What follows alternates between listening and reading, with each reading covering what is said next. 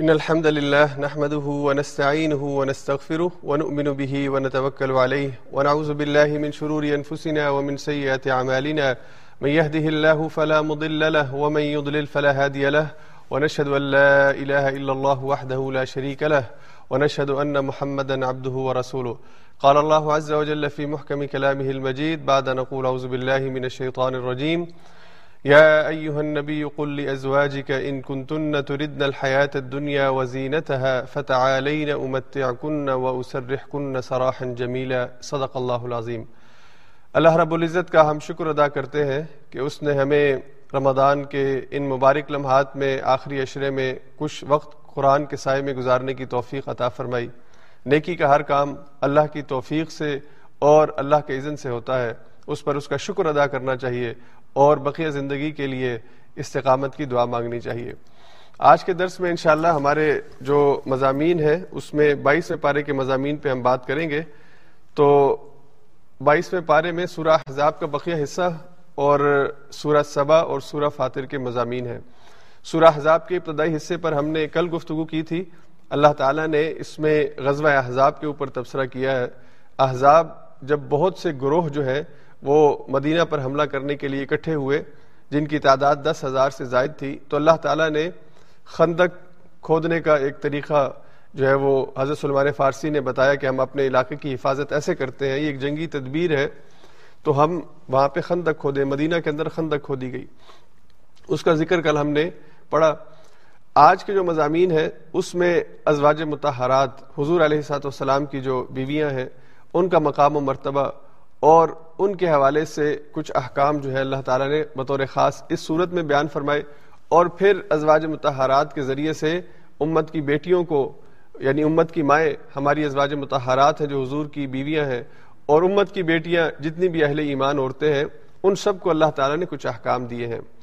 تو یہ سورہ حضاب اس حوالے سے منفرد صورت ہے کہ اس میں ازواج متحرات اور اہل ایمان عورتوں کو ایک ساتھ ایک حکم میں اللہ تعالیٰ نے شامل کیا ہے۔ اور پھر جو پردے کے احکام ہم سورہ نور میں پڑھ چکے تھے، اسی پردے اور حجاب کے احکام کی تفصیلات یہاں پہ صورت میں بھی ہیں۔ سورہ احزاب سورہ نور سے پہلے نازل ہوئی، یہ پانچ ہجری میں نازل ہوئی اور سورہ نور چھ ہجری کے اندر نازل ہوئی غزوہ بنی مستلق کے بعد۔ تو جو ابتدائی احکام تھے حجاب کے پردے کے وہ اللہ تعالیٰ نے ایک سال پہلے یعنی پانچ ہجری میں اس صورت میں نازل فرمائے اور جو انتہائی احکام ہیں، وہ اللہ تعالیٰ نے سورہ نور میں چھ ہجری میں بیان فرمائے ہیں۔ تو یہ دونوں صورتوں کا آپس میں اس حوالے سے بھی ایک ربط ہے۔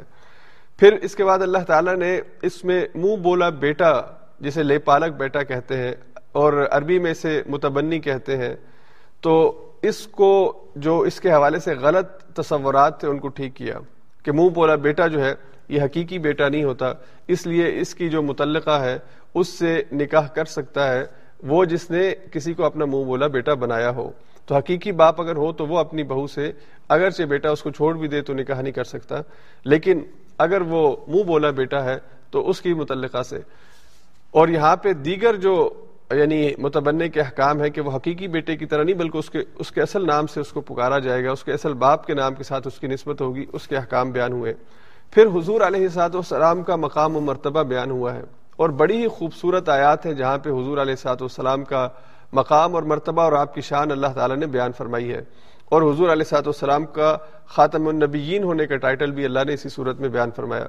اس کے بعد آگے حجاب کے احکام ہے پردے کے احکام ہے مسلمان عورتوں کو دوپٹہ لینے اور بڑی چادر لینے کا حکم دیا گیا ہے، جس سے وہ اپنے چہرے کو ڈھانپ لیں اپنے اپنے شرمگاہوں کو ڈھانپ لیں اپنے جسم کو ڈھانپ لیں اس کے بعد پھر اللہ تعالیٰ نے حضور علیہ سات والسلام پر درود اور سلام کی فضیلت بیان فرمائی کہ اللہ اور اس کے فرشتے حضور پر درود بھیجتے ہیں۔ اس پر انشاءاللہ بات کریں گے۔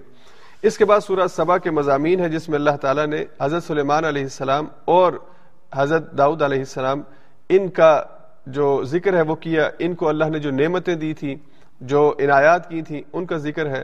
اور پھر ان کے شکرانہ، ان کی طرف سے جو اللہ کا شکر ادا کرنے کا جذبہ ہے، اس کا اللہ نے بطور خاص ذکر کیا۔ اور سورہ سبا اس حوالے سے خاص طور پہ اس کا اگر مرکزی مضمون دیکھیں، تو اللہ نے اہل شکر یا شکر کرنے والوں کی فضیلت بیان کی ہے، ان کا انعام اور ان کا مرتبہ بیان کیا ہے۔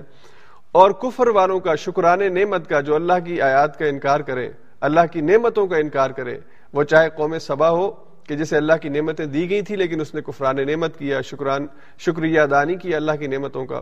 یا اس کے علاوہ آج کی دنیا کے اندر بھی اگر کوئی کفران نعمت کرتا ہے تو پھر اس کے اوپر اللہ کی پکڑ کیسے آتی ہے؟ تو اللہ تعالیٰ نے حضرت سلیمان اور حضرت داؤد کو ان رویوں کے ساتھ مختص کیا کہ جو شکر کرنے والے ہیں۔ اور قوم سبا کو اور اس کے پیروکاروں کو اللہ نے ان کے ساتھ ان کے ساتھ جوڑا کہ جو ناشکری کرتے ہیں۔ یہی دو رویے ہیں۔ یا تو کوئی اللہ کی نعمتوں کا شکر کرے گا یا کوئی اللہ کی نعمتوں کا انکار کرے گا یا ناشکری کرے گا۔ ایک ہے سرے سے انکار کر دینا کہ مانے ہی نہ کہ یہ رب کی دی ہوئی ہے۔ ایک ہے کہ مانے کہ رب کی دی ہوئی ہے، لیکن اس کے اندر ناشکری کا جذبہ پیدا ہو جائے، ناقدری کا جذبہ پیدا ہو جائے کہ وہ شکر ادا نہ کرتا ہو۔ پھر اس کے بعد آگے سورہ فاتر کے مضامین ہے اور اس میں بنیادی طور پر اللہ تعالیٰ نے کائنات الہی، اس پوری کائنات کے اندر اللہ کی جو نشانیاں پھیلی ہوئی ہیں، اس سے دلائل دیے ہیں اللہ کے وجود کے اوپر۔ اور اللہ نے اپنی بعض صفات کا ذکر کیا، جیسے فاتر اللہ کی ایک صفت ہے۔ اس کے بعد پھر اللہ نے خلافت اور وراثت کے جو وارثین ہیں یعنی جن کو خلافت دی گئی اور جن کو وراثت دی گئی ہے کتاب کے جو حاملین ہیں، ان کے تین رویے یا تین اقسام اللہ نے بیان کیے ہیں۔ اور پھر آخر میں اللہ تعالیٰ نے عقیدہ آخرت پر دلائل دیے ہیں۔ تو یہ آج کے جو مضامین ہیں، ان پر انشاءاللہ ہم تفصیل سے بات کریں گے۔ سب سے پہلے جو آیات ہیں، ان میں اللہ تعالیٰ نے حضور علیہ السلاط والسلام کی جو ازواج متحرات ہیں، ان سے خطاب کیا ہے اور ان کو تخیر یعنی ان کو اختیار دیا ہے۔ اب ہوا یوں کہ حضور علیہ السلاط والسلام کے صحابہ، آپ کے ساتھی، جب ہجرت کر کے مدینہ منورہ آئے ہیں، تو ہجرت کے وقت ظاہری بات ہے، مہاجرین اپنا گھر بار چھوڑ کے، اپنا کاروبار چھوڑ کے، اپنی ساری جائیدادیں چھوڑ کے خالی ہاتھ مدینہ آئے تھے۔ اور مدینہ کے اندر کچھ صحابہ امیر تھے، لیکن باقی صحابہ غریب تھے۔ تو اب آہستہ آہستہ جیسے جیسے معاشرہ مستحکم ہوتا گیا ہے، حضور کو بدر میں عہد میں اور پھر غندق میں فتح ملی ہے۔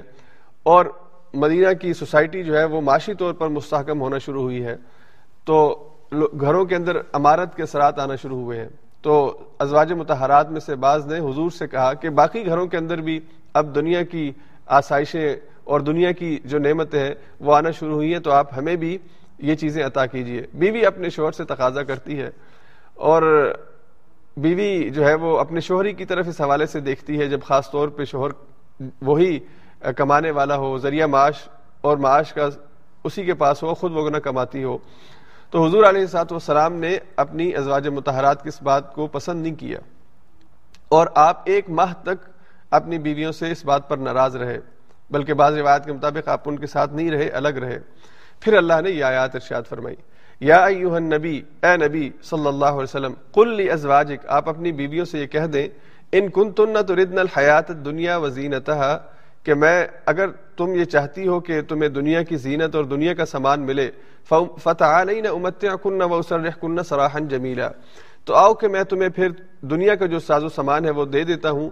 اور اگر تمہیں اللہ اور اس کی طرف سے اللہ کی آخرت کی اجر کی امید ہے، تو پھر تمہیں دنیا کی جو سامان ہے، دنیا کا جو چیزیں ہیں، ان کی طلب کو چھوڑنا ہوگا۔ اور اگر تم اپنے معاملے میں اختیار چاہتی ہو کہ رسول اللہ صلی اللہ علیہ وسلم کے ساتھ رہنا چاہتی ہو یا خود رسول اللہ علیہ وسلم سے الگ ہو کر زندگی بسر کرنا چاہتی ہو، تو یہ تمہیں اختیار دیا جا رہا ہے۔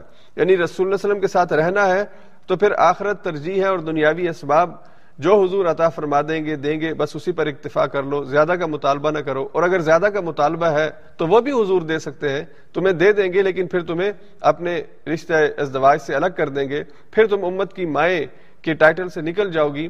جب تک نبی کے نکاح میں ہے اور نبی ان کو اپنے نکاح میں رکھے تو ویسے ہی کسی سے نکاح نہیں ہو سکتا، لیکن اگر نبی دنیا سے چلے جائیں، فوت ہو جائے تو اس کے بعد بھی ازواج متحرات سے کسی کا نکاح نہیں ہو سکتا۔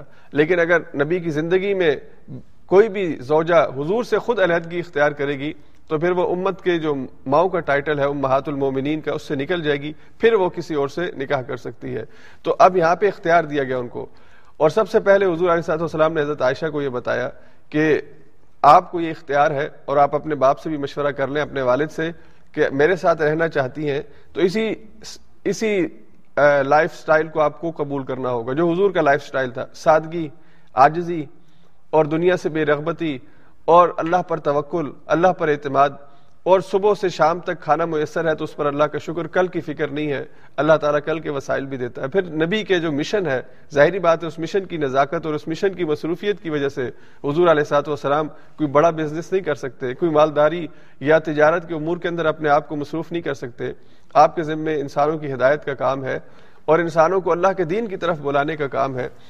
تو اگر تم یہ طریقہ اور یہ لائف سٹائل پسند کرتی ہو، تو پھر اسی رشتے کے اندر باقی رہو اور اگر یہ پسند نہیں ہے، دنیاوی جاہو جلال چاہیے، دنیاوی متا اور دنیاوی سامان چاہیے، تو پھر اللہ کے نبی کو چھوڑ کر کسی اور کو اختیار کر لو۔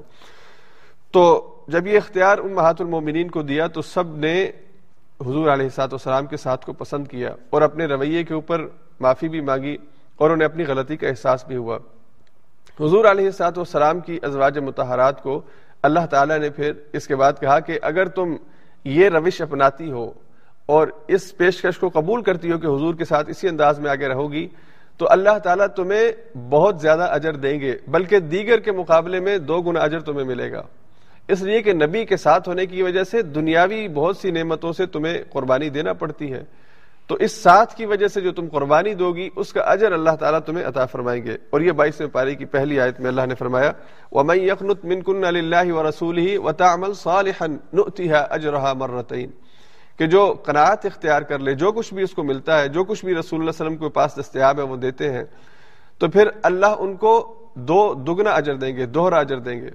اور اگر رسول کی بیوی ہوتے ہوئے کوئی غلط کام کریں گی تو پھر ان کا، ان کی سزا بھی دگنا ہوگی۔ یعنی اگر کوئی منصب مل رہا ہے تو اس منصب کے ساتھ ذمہ داری ہوتی ہے۔ کوئی شرف مل رہا ہے، مقام اور مرتبہ مل رہا ہے، تو پھر اس کے ساتھ اس اس منصب کے لحاظ کی وجہ سے انسان کو بہت سی ذمہ داریاں اٹھانی پڑتی ہیں۔ جیسے ہمارے ہاں معاشرے کے اندر اگر کوئی صاحب علم اور خاص طور پہ امام یا دیندار آدمی کو غلط کام کرے، تو اس کے غلط کام کی وجہ سے لوگوں، لوگ اس کے اوپر انگلی اٹھاتے ہیں۔ لوگ اس کے اوپر اعتراض کرتے ہیں اور کہتے ہیں کہ دیکھو جی مسجد کے امام صاحب نے یہ کام کیا ہے، یا مولوی صاحب نے یہ کام کیا ہے، یا فلاں عالم نے یہ کام کیا ہے۔ تو وجہ یہی ہے کہ جو اپنے علم اور اپنے زہد اور تقوی کی وجہ سے معاشرے میں عزت پاتا ہے، پھر اسے بترجہ اولا برائیوں سے اپنے آپ کو روکنا پڑتا ہے۔ اور اس کو دوسرے انسانوں کے مقابلے میں زیادہ احتیاط کرنی پڑتی ہے۔ اس لیے کہ اس کے اس منصب کی وجہ سے اسے عزت ملی ہے۔ اب اس عزت کا اس منصب کا تقاضا ہے کہ وہ اپنے آپ کو غلط کاموں سے دوسروں سے زیادہ روکے، غلطیوں سے روکے، غلطیوں سے باز آئے۔ ہوتا وہ بھی انسان ہے یعنی جس طرح ایک امام انسان ہے، ویسے ہی دوسرے انسان ہے اس کی اپنی خواہشات ہیں، اس کے جذبات ہیں، اس کے احساسات ہیں۔ شیطان اس کے پیچھے دوسروں سے زیادہ لگا ہوتا ہے، اس سے غلطی کرواتا ہے۔ علم والوں کے پیچھے زیادہ شیطان لگتا ہے کہ یہ کہیں اللہ کے قریب نہ ہو جائے، تو ان کو زیادہ اللہ سے دور کیا جائے۔ تو ان کو بہکانے کے لیے مختلف انداز میں ان کے ساتھ کاروائی کرتا ہے۔ تو اگر یہ انسان جسے علم دیا گیا یا مرتبہ دیا گیا یا عزت دی گئی، یہ اپنے ان جو انسانی خواہشات ہیں، ان کے اوپر قابو پالے اور اپنے آپ کو احکام الہی کا پابند رکھے، حرام کی طرف نہ دیکھے، تو پھر اسے بھی زیادہ اجر ملتا ہے۔ اس لیے کہ اپنے اس منصب کی وجہ سے یہ بہت سی ایسی برائیوں سے جن میں اس منصب میں نہ ہونے کی وجہ سے یہ انوالو ہو سکتا تھا اور اپنے منصب کا لحاظ کرتے ہوئے رک جاتا ہے، تو پھر اس کا اجر بھی زیادہ ہوتا ہے۔ تو اللہ نے یہاں پہ ازواج متحرات کو اس حوالے سے کہا کہ اگر تمہیں اختیار چاہیے تو تمہیں اختیار ہے۔ اب یہ جو اختیار دیا تھا حضور نے، یہ حضور کے ساتھ خاص تھا۔ حضور نے اپنی بیویوں کو اختیار دیا تھا کہ ساتھ رہنا ہے تو رہ لو، نہیں رہنا تو چلی جاؤ۔ اور میں تمہیں آزاد کر دوں گا۔ اس کے بعد کوئی شوہر اپنی بیوی کو جو اختیار دیتا ہے، اسے فقہ میں تفویض طلاق کہتے ہیں۔ یعنی اپنی طلاق، جو مرد کا حق ہے، وہ کسی کو، بیوی کو اپنی بیوی کو دے دے۔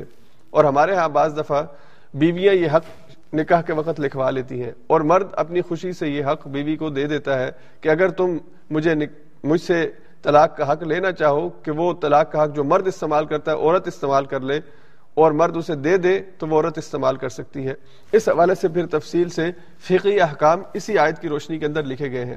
اس میں چند بنیادی باتیں یہ ہیں کہ اگر شوہر کسی مقررہ مدت تک ایک سال کے لیے، چھ ماہ کے لیے، دو سال کے لیے اگر بیوی مطالبہ کرتی ہے یا ویسے بیوی کو مطمئن کرنے کے لیے یا اس کی دل جوئی کے لیے یا کوئی ان کا جھگڑا ہوا ہے، اس، جھگڑے کے اثرات کو ختم کرنے کے لیے اپنی بیوی سے یہ کہے کہ میں تمہیں چھ ماہ کے لیے، ایک سال کے لیے، دو سال کے لیے یہ اختیار دیتا ہوں، تو وہ اختیار دیا جا سکتا ہے، وہ اس کی اجازت ہے۔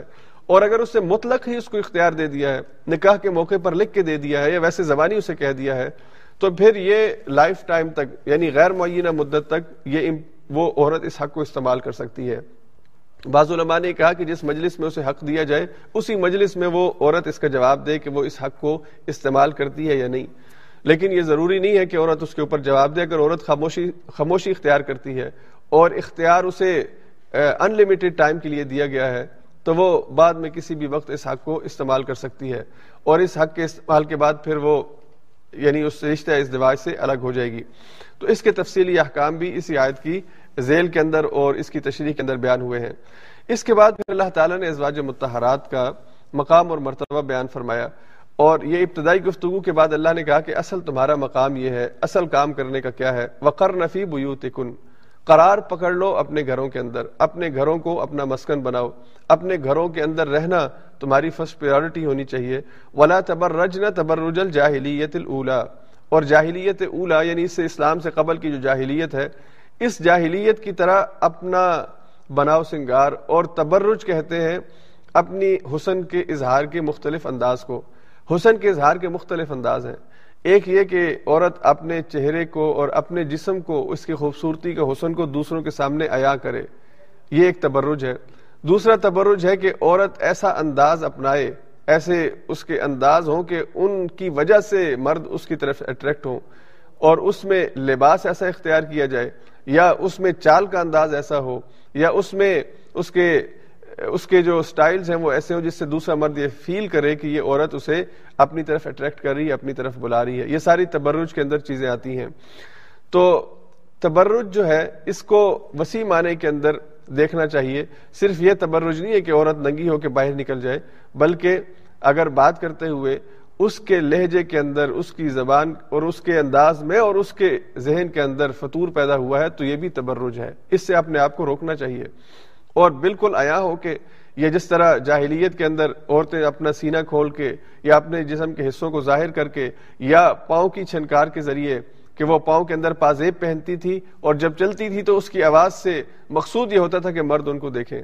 اور آج کے دور کے اندر بھی اگر کوئی اس طرح کی کوئی آئٹم یا اس طرح کی کوئی چیز عورت پہنتی ہے جس سے وہ مردوں کی اٹریکشن چاہتی ہے، تو یہ اسی تبرج کے حکم میں آئے گا۔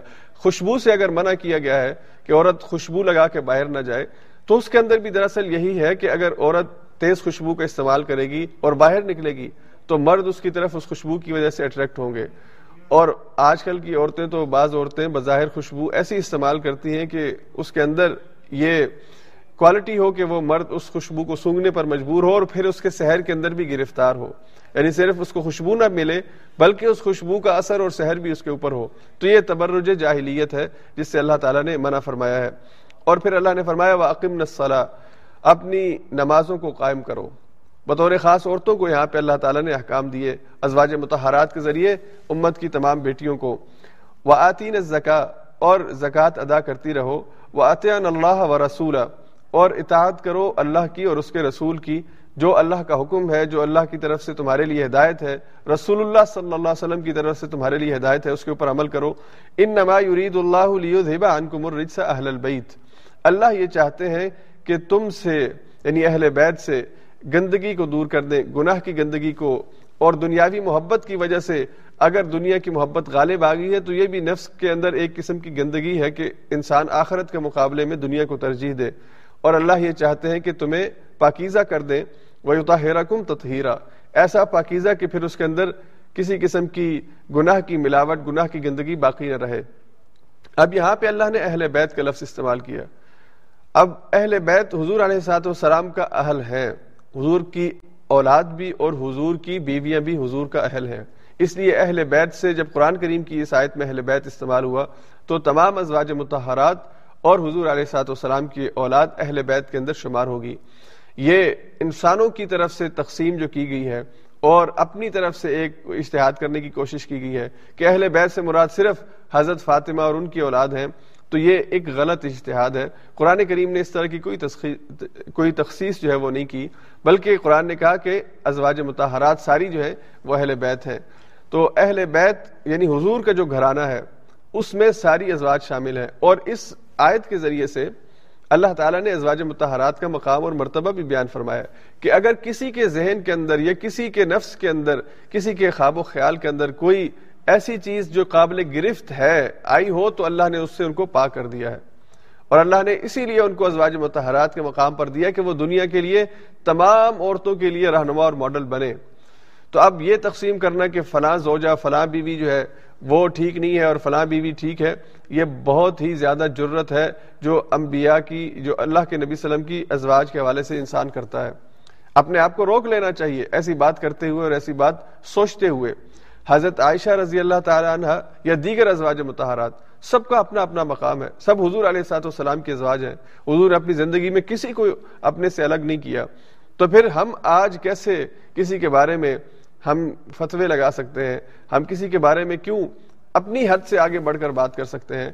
ان کا حضور کی چلے جانے کے بعد آپس میں جو معاملہ تھا یا صحابہ کا آپس میں جو اختلاف ہوا اور خاص طور پہ جنگ جمل اور جنگ صفین، جس میں حضرت علی اور عائشہ مد مقابل ہے ایک دوسرے کے سامنے ہیں، تلواروں کے ساتھ میدان میں آئے ہیں، تو اس کا جو، اس کا جو، اس کی جو وجوہات ہے اس وجہ سے حضرت علی کی شان میں کمی کرنا یا حضرت عائشہ کی شان میں کمی کرنا یہ ہمارے لیے مناسب نہیں ہے۔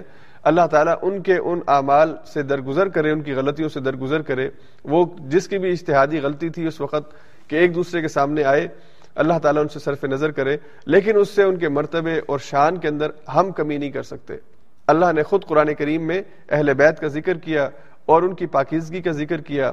حضور علیہ سات والسلام نے اپنی زوجات اور اپنی زندگی کے اندر کسی کو اپنے سے الگ نہیں کیا، تو ہمیں بھی آج کسی کو حضور علیہ سات والسلام کے ساتھ جو ان کی نسبت ہے، اس میں ہم کمی نہیں کر سکتے، ان کے مقام اور مرتبے میں کمی نہیں کر سکتے۔ اس کے بعد پھر آگے اللہ تعالیٰ نے ایک آیت ارشاد فرمائی ہے، آیت نمبر پینتیس۔ اور یہ قرآن کریم کی منفرد آیت ہے۔ پورے قرآن میں اس انداز کی کوئی اور آیت نہیں ہے کہ جہاں پہ اللہ تعالیٰ نے اہل ایمان کی صفات کا ذکر کیا ہو اور مردوں کو اور عورتوں کو پیرل بیان کیا ہو۔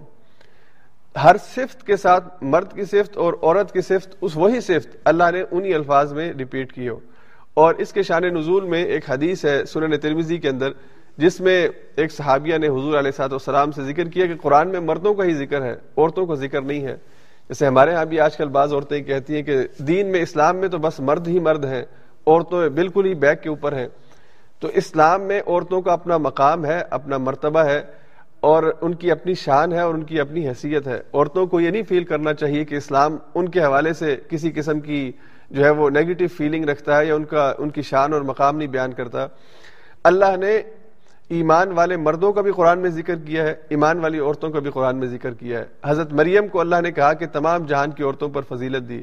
فرعون کی بیوی کے بارے میں سورہ تحریم میں ہم پڑھیں گے، اس کا ذکر آئے گا۔ کہ اس کی پاکیزگی کو اور اس کی نیکی کو اور نیک سیرت ہونے کو اللہ نے ذکر کیا، حضرت موسا کی والدہ کا ذکر کیا اللہ نے۔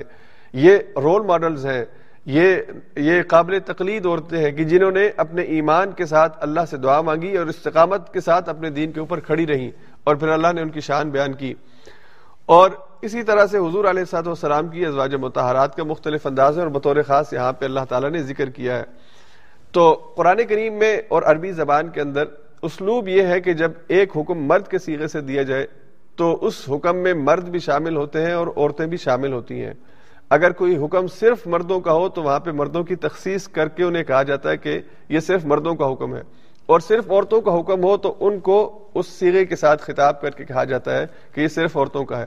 وگرنہ جب بھی قرآن یا آمنو کہتا ہے تو اس ایمان میں مرد اور عورت دونوں شامل ہوتے ہیں، باوجود اس کے کسی کا صرف مرد کا ہے۔ تو یہاں پہ پھر اس آیت میں اللہ تعالیٰ نے دونوں کو اہل ایمان، مردوں کو، عورتوں کو دونوں کو ذکر کیا۔ تو یہ دس صفات ہیں جن کا ذکر یہاں پہ اس آیت میں ہوا ہے۔ اور دونوں ایک ہی یعنی ایک صفت کو مردوں کے ساتھ بھی اور عورتوں کے ساتھ بھی اللہ نے ذکر فرمایا۔ اور ان تمام صفات اختیار کرنے والوں کو اللہ نے اپنی طرف سے مغفرت کا اور وعدہ جنت کے وعدے کا اللہ نے اعلان فرمایا۔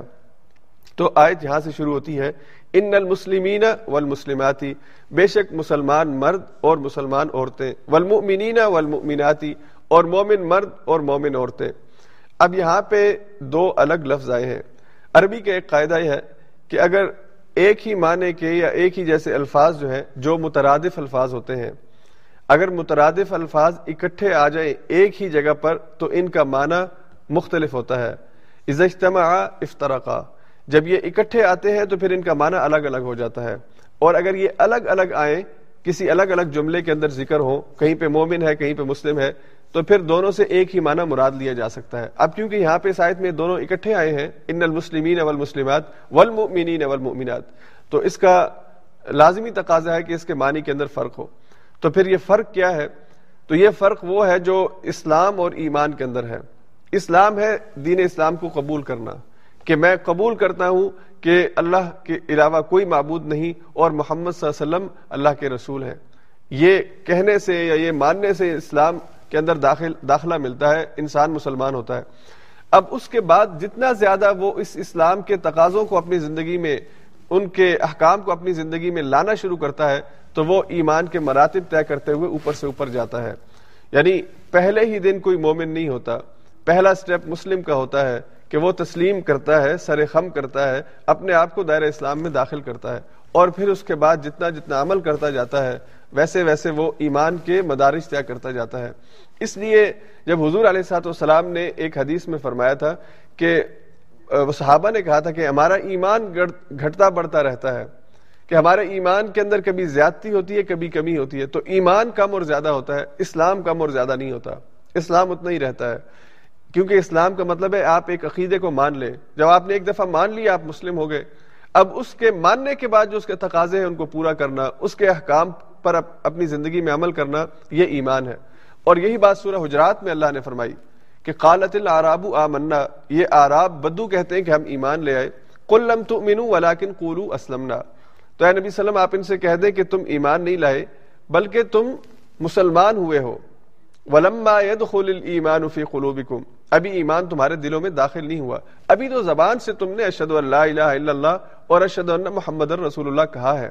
جب یہ ایمان دل میں داخل ہوگا، پھر تمہاری فرسٹ پریورٹی اللہ کا دین ہوگی۔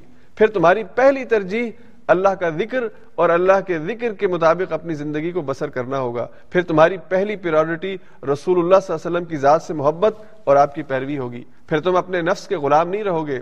پھر تم آہستہ آہستہ اپنے نفس کی غلط خواہشات اور اپنے نفس کی جو غلط اس کی طرف سے پکار ہے، غلط کاموں کی طرف، غلط رستوں کی طرف ان سے اپنے آپ کو بچانا شروع کرو گے، تو یہ ایمان دل میں اترنا شروع ہوگا۔ اور جب ایمان دل میں اتر جائے گا، یہ جاگزی ہو جائے گا، دل کے اوپر اس کا کنٹرول ہوگا، پھر تم مومن ہوگے اور پھر وہ لمحہ ہوگا کہ جب شیطان تمہیں گناہ کی دعوت دے گا اور تم ایمان کی مضبوطی کی وجہ سے کہ تمہارے رگو پے میں سما چکا ہوگا، تم گناہ کی دعوت کو قبول نہیں کرو گے۔ تو اہل ایمان اور مسلمان۔ دونوں جو ہیں یعنی مسلمان اسلام قبول کر کے دائر اسلام میں آنے والا اور پھر اس کے تقاضوں کو پورا کر کے ایمان کے مراتب کو طے کرنے والا، ان دونوں کے بارے میں اللہ نے اس آیت میں ذکر کیا اور دونوں کا مرتبہ اور مقام بیان فرمایا کہ پہلا سٹیپ لینا ہے اور اس کے بعد اگلا سٹیپ لینا ہے۔ اور آگے اس کے بعد پھر ایمان کے تقاضے ہیں۔ یعنی یہ پہلے جو دو لفظ ہیں، اسلام اشد اللہ الہ الا اللہ اشد اللہ محمد رسول اللہ، کہہ کے مسلمان ہونا اور پھر اس کے تقاضوں پر عمل کر کے مومن ہونا، تو اب وہ تقاضے کیا ہیں؟ وہ کون سے کام ہیں کہ جن پر عمل کر کے انسان وہ ایمان کے مراتب طے کرتے ہوئے خدا کے نزدیک ہوتا ہے اور پاکیزہ بندوں میں، نیک بندوں میں شامل ہوتا ہے؟ تو اللہ نے فرمایا، القانتین والقانتات۔ القانتین والقانتات، یہ تیسری صفت ہے جو اللہ تعالیٰ نے بیان فرمائی۔ اور قانت کا مطلب ہوتا ہے فرما برداری کرنے والے اور فرما برداری کرنے والیاں۔ دونوں جو ہے یہ اہل ایمان کی تیسری صفت ہے کہ جب وہ مسلمان ہو گئے، اس کے بعد ایمان کے لیولز طے کرنے کے لیے ان کو پہلی صفت اپنے اندر جو ڈیولپ کرنی ہے، وہ ہے کہ وہ فرما برداری کا جذبہ اپنے اندر پیدا کریں۔ اور فرما برداری اس کو کہتے ہیں کہ کوئی استاد اپنے طالب علم کو یہ کہے کہ بیٹا، یہ چیز یہاں سے اٹھا کے فلاں جگہ پہ رکھ دو، یا فلاں جگہ پہ کتاب پڑھی ہے وہ لا کے مجھے دے دو، یا تم کل جب اسکول آؤ گے تو یہ چیز اپنے ساتھ لے کر آنا یا نہ لے کر آنا۔ تو طالب علم اس پر عمل کرے اور آگے سے کیوں کا سوال نہ کرے کہ آپ مجھے یہ کیوں کہہ رہے ہیں؟ مجھے کہنے کی بجائے کسی اور کو کہہ دے۔ یہ فرما برداری نہیں ہے، یہ نافرمانی ہے اور یہ فرما برداری سے فرار ہے۔ فرما برداری یہ ہے کہ اللہ کے رسول صلی اللہ علیہ وسلم نے یہ کہہ دیا کہ تم نے شراب کے جام کو ہاتھ نہیں لگانا، یہ شراب حرام ہے۔ تو پھر آپ یہ نہ کہے کہ میں تھوڑی سی پی لوں گا، تھوڑی سی پینے سے نشہ نہیں ہوتا، اصل میں نشہ حرام ہے، تھوڑی سی پینے کی اجازت ہے، وہ میں پی لیتا ہوں۔ جب اللہ کے رسولم نے کہا کہ تھوڑی بھی نہیں پینی، زیادہ بھی نہیں پینی، تو پھر فرما برداری یہ ہے کہ آپ اس کے جام کو ہاتھ نہ لگائیں، بلکہ پینے کا سوچیں بھی نہ۔ اور اسی طرح جب اللہ کا رسول یہ کہتا ہے، بلکہ قرآن یہ کہتا ہے کہ زنا حرام ہے اور زنا کے قریب مت جاؤ، تو پھر میں یہ سوچوں کہ یہ فلاں دوستی سے، فلاں لڑکی سے جو میری گپ شپ ہے یا میری اپنی کولیگ کے ساتھ جو ہنسی مذاق ہے، یہ مجھے زنا کے قریب نہیں لے کے جاتا، میں بہت اپنے آپ کو سکیور فیل کرتا ہوں۔ یہ نافرمانی ہے۔ یہ شیطان کا بہلاوا اور پھسلاوا ہے۔ یا میں اپنی کزنز کے ساتھ جب بات کرتا ہوں، تو میری کزنز میری اپنی بہنوں کی طرح ہے۔ بھلا ان کے ساتھ میں کیوں غلط کام کروں گا؟ بھائی، جتنا زنا آج کزنوں کے ساتھ ہو رہا ہے کزنز اپنے کزنز کے ساتھ کر رہے ہیں، اتنا دوسروں میں نہیں ہو رہا۔ تو اس لیے یہ جو آپ جب فرما برداری کے دائرے سے نکلیں گے، تو پھر آپ غلط کاموں میں اپنے آپ کو لے جائیں گے اور آپ نافرمانی کریں گے۔ تو پہلا یہ کہ فرما برداری ہو اور کیوں کا سوال نہ ہو۔ کہ میں یہ کام کیوں کروں؟ خنزیر حرام ہے حرام ہے۔ کیوں حرام ہے؟ یہ کیوں کا رویہ اور کیوں کا سوال جو ہے، یہ اللہ کی طرف سے جب واضح حکم آ جاتا ہے، پھر کیوں کا سوال نہیں کرنا چاہیے؟ ہاں دوسرا پہلو اپنانا چاہیے جو قابل تحسین ہے کہ اس کے حرام ہونے کی جو حکمتیں ہیں، ان کو میں تلاش کروں۔ کہ اللہ نے اگر حرام کیا ہے تو اس میں کون سی ایسی بات ہے جس وجہ سے اللہ نے اسے حرام کیا؟ اس کا جواب میں تلاش کرنے کی خود کوشش کروں۔ اور تحقیق کروں۔ لیکن اللہ نے حرام کیا ہے تو میں آگے سے یہ کہہ دوں کہ کیوں کیا ہے؟ میری تو سمجھ میں نہیں آتا۔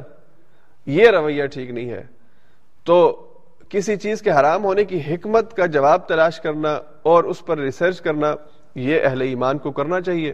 لیکن اس کے اوپر اعتراض کرنا، رسول وسلم کے کسی فیصلے پر اعتراض کرنا، یہ اہل ایمان کے شیوا نہیں ہے۔ پھر اللہ نے فرمایا، الصادقین والصادقات۔ اہل ایمان اگر ایمان کے درجے میں اوپر جانا چاہتے ہیں، اب یہ تین سٹیپ ہو گئے۔ چوتھا ہے راست بازی سچ بولنے والے ہوں۔ سچ بولنا ان کا شیوا ہو۔ سچ بولنا ان کی عادت ہو۔ جھوٹ سے وہ نفرت کرتے ہو اور سچ کے بارے میں حضور نے کہا کہ سچ جنت کی طرف لے کے جاتا اور جھوٹ جہنم کی طرف لے کے جاتا ہے۔ سچ نجات دیتا ہے، جھوٹ ہلاکت کی طرف لے کے جاتا ہے۔ اور حضور علیہ صاحب والسلام نے کہا کہ مومن کے بارے میں یہ تصور نہیں کیا جا سکتا کہ وہ جھوٹا ہو۔ جھوٹ انسانی شخصیت کی کمی یا اس کی نقص کی طرف نشاندہی کرتی ہے کیونکہ انسان اپنا ایپ چھپانے کے لیے، اپنی کمزوری چھپانے کے لیے جھوٹ بولے۔ تو یہ انسان کی جو نفسیات ہے، اس میں جھوٹ اس کو یعنی تنزلی کی طرف اور اس کو نیچے کی طرف لے کے جاتا ہے۔ سچ اس کو بڑا کرتا ہے، اونچا کرتا ہے۔ اور پھر جھوٹ ایسا ہے کہ جس کے بارے میں کہا گیا کہ اگر آپ کسی معاملے میں جھوٹ بولیں تو اس کو چھپانے کے لیے پھر آپ کو سو جھوٹ بولنے پڑتے ہیں اور ہر جھوٹ پر آپ اپنے آپ کو ملامت کرتے ہیں آپ کا نفس جانتا ہے کہ آپ غلط کہہ رہے ہیں آپ غلط کام کر رہے ہیں آپ غلط زبان استعمال کر رہے ہیں آپ کو ایسا نہیں کہنا چاہیے لیکن پھر بھی آپ اپنے نفس کی بات مان کے اپنے ضمیر کو ملامت کرتے ہوئے آپ بات کہہ دیتے ہیں تو یہ یہ جو جھوٹ ہے، یہ انسانی شخصیت کے لیے تباہ کن ہے۔ اسی لیے اللہ نے کہا کہ اہل ایمان، اگر وہ ایمان کے لیولز میں اوپر آنا چاہتے ہیں تو پھر انہیں راست بازی اپنانی ہوگی۔ پھر اس کے بعد اللہ نے کہا، الصابرین والصابرات، یہ اہل ایمان صبر کرنے والے ہوں گے۔ مرد بھی اور عورتیں بھی۔ مشکل لمحات کے اندر اور نیکی پر استقامت کے حوالے سے بھی صبر کرنے والے۔ برائیوں کے ماحول میں رہیں گے، لیکن اس ماحول میں برائیوں کا شکار ہونے کی بجائے برائیوں سے نفرت کریں گے اور نیکی کے رستے پر استقامت اختیار کریں گے۔ پوری دنیا بھاگ رہی ہوگی گناہوں کے پیچھے اور یہ اپنی نیکی پر صبر کر کے اپنی نیکی پر کھڑے اور ثابت قدم ہوں گے تو یہ ان لوگوں میں شامل ہوں گے کہ جن کے بارے میں اللہ نے جنت کا وعدہ کیا ہے۔ پھر اللہ نے آگے ذکر کیا، الخاشعین والخاشعات۔ یہ خوشو اختیار کرنے والے۔ اور خوشو نماز کے اندر بھی خوشو ہے اور انسان کی زندگی کے اندر بھی خوشو ہے۔ اور خوشو کا ایک معنی ہے کہ آپ کی نماز اتنی خوبصورت ہو گویا کہ آپ اللہ کو دیکھ رہے ہیں یا دوسرے لیول پر کہ اللہ آپ کو دیکھ رہا ہے۔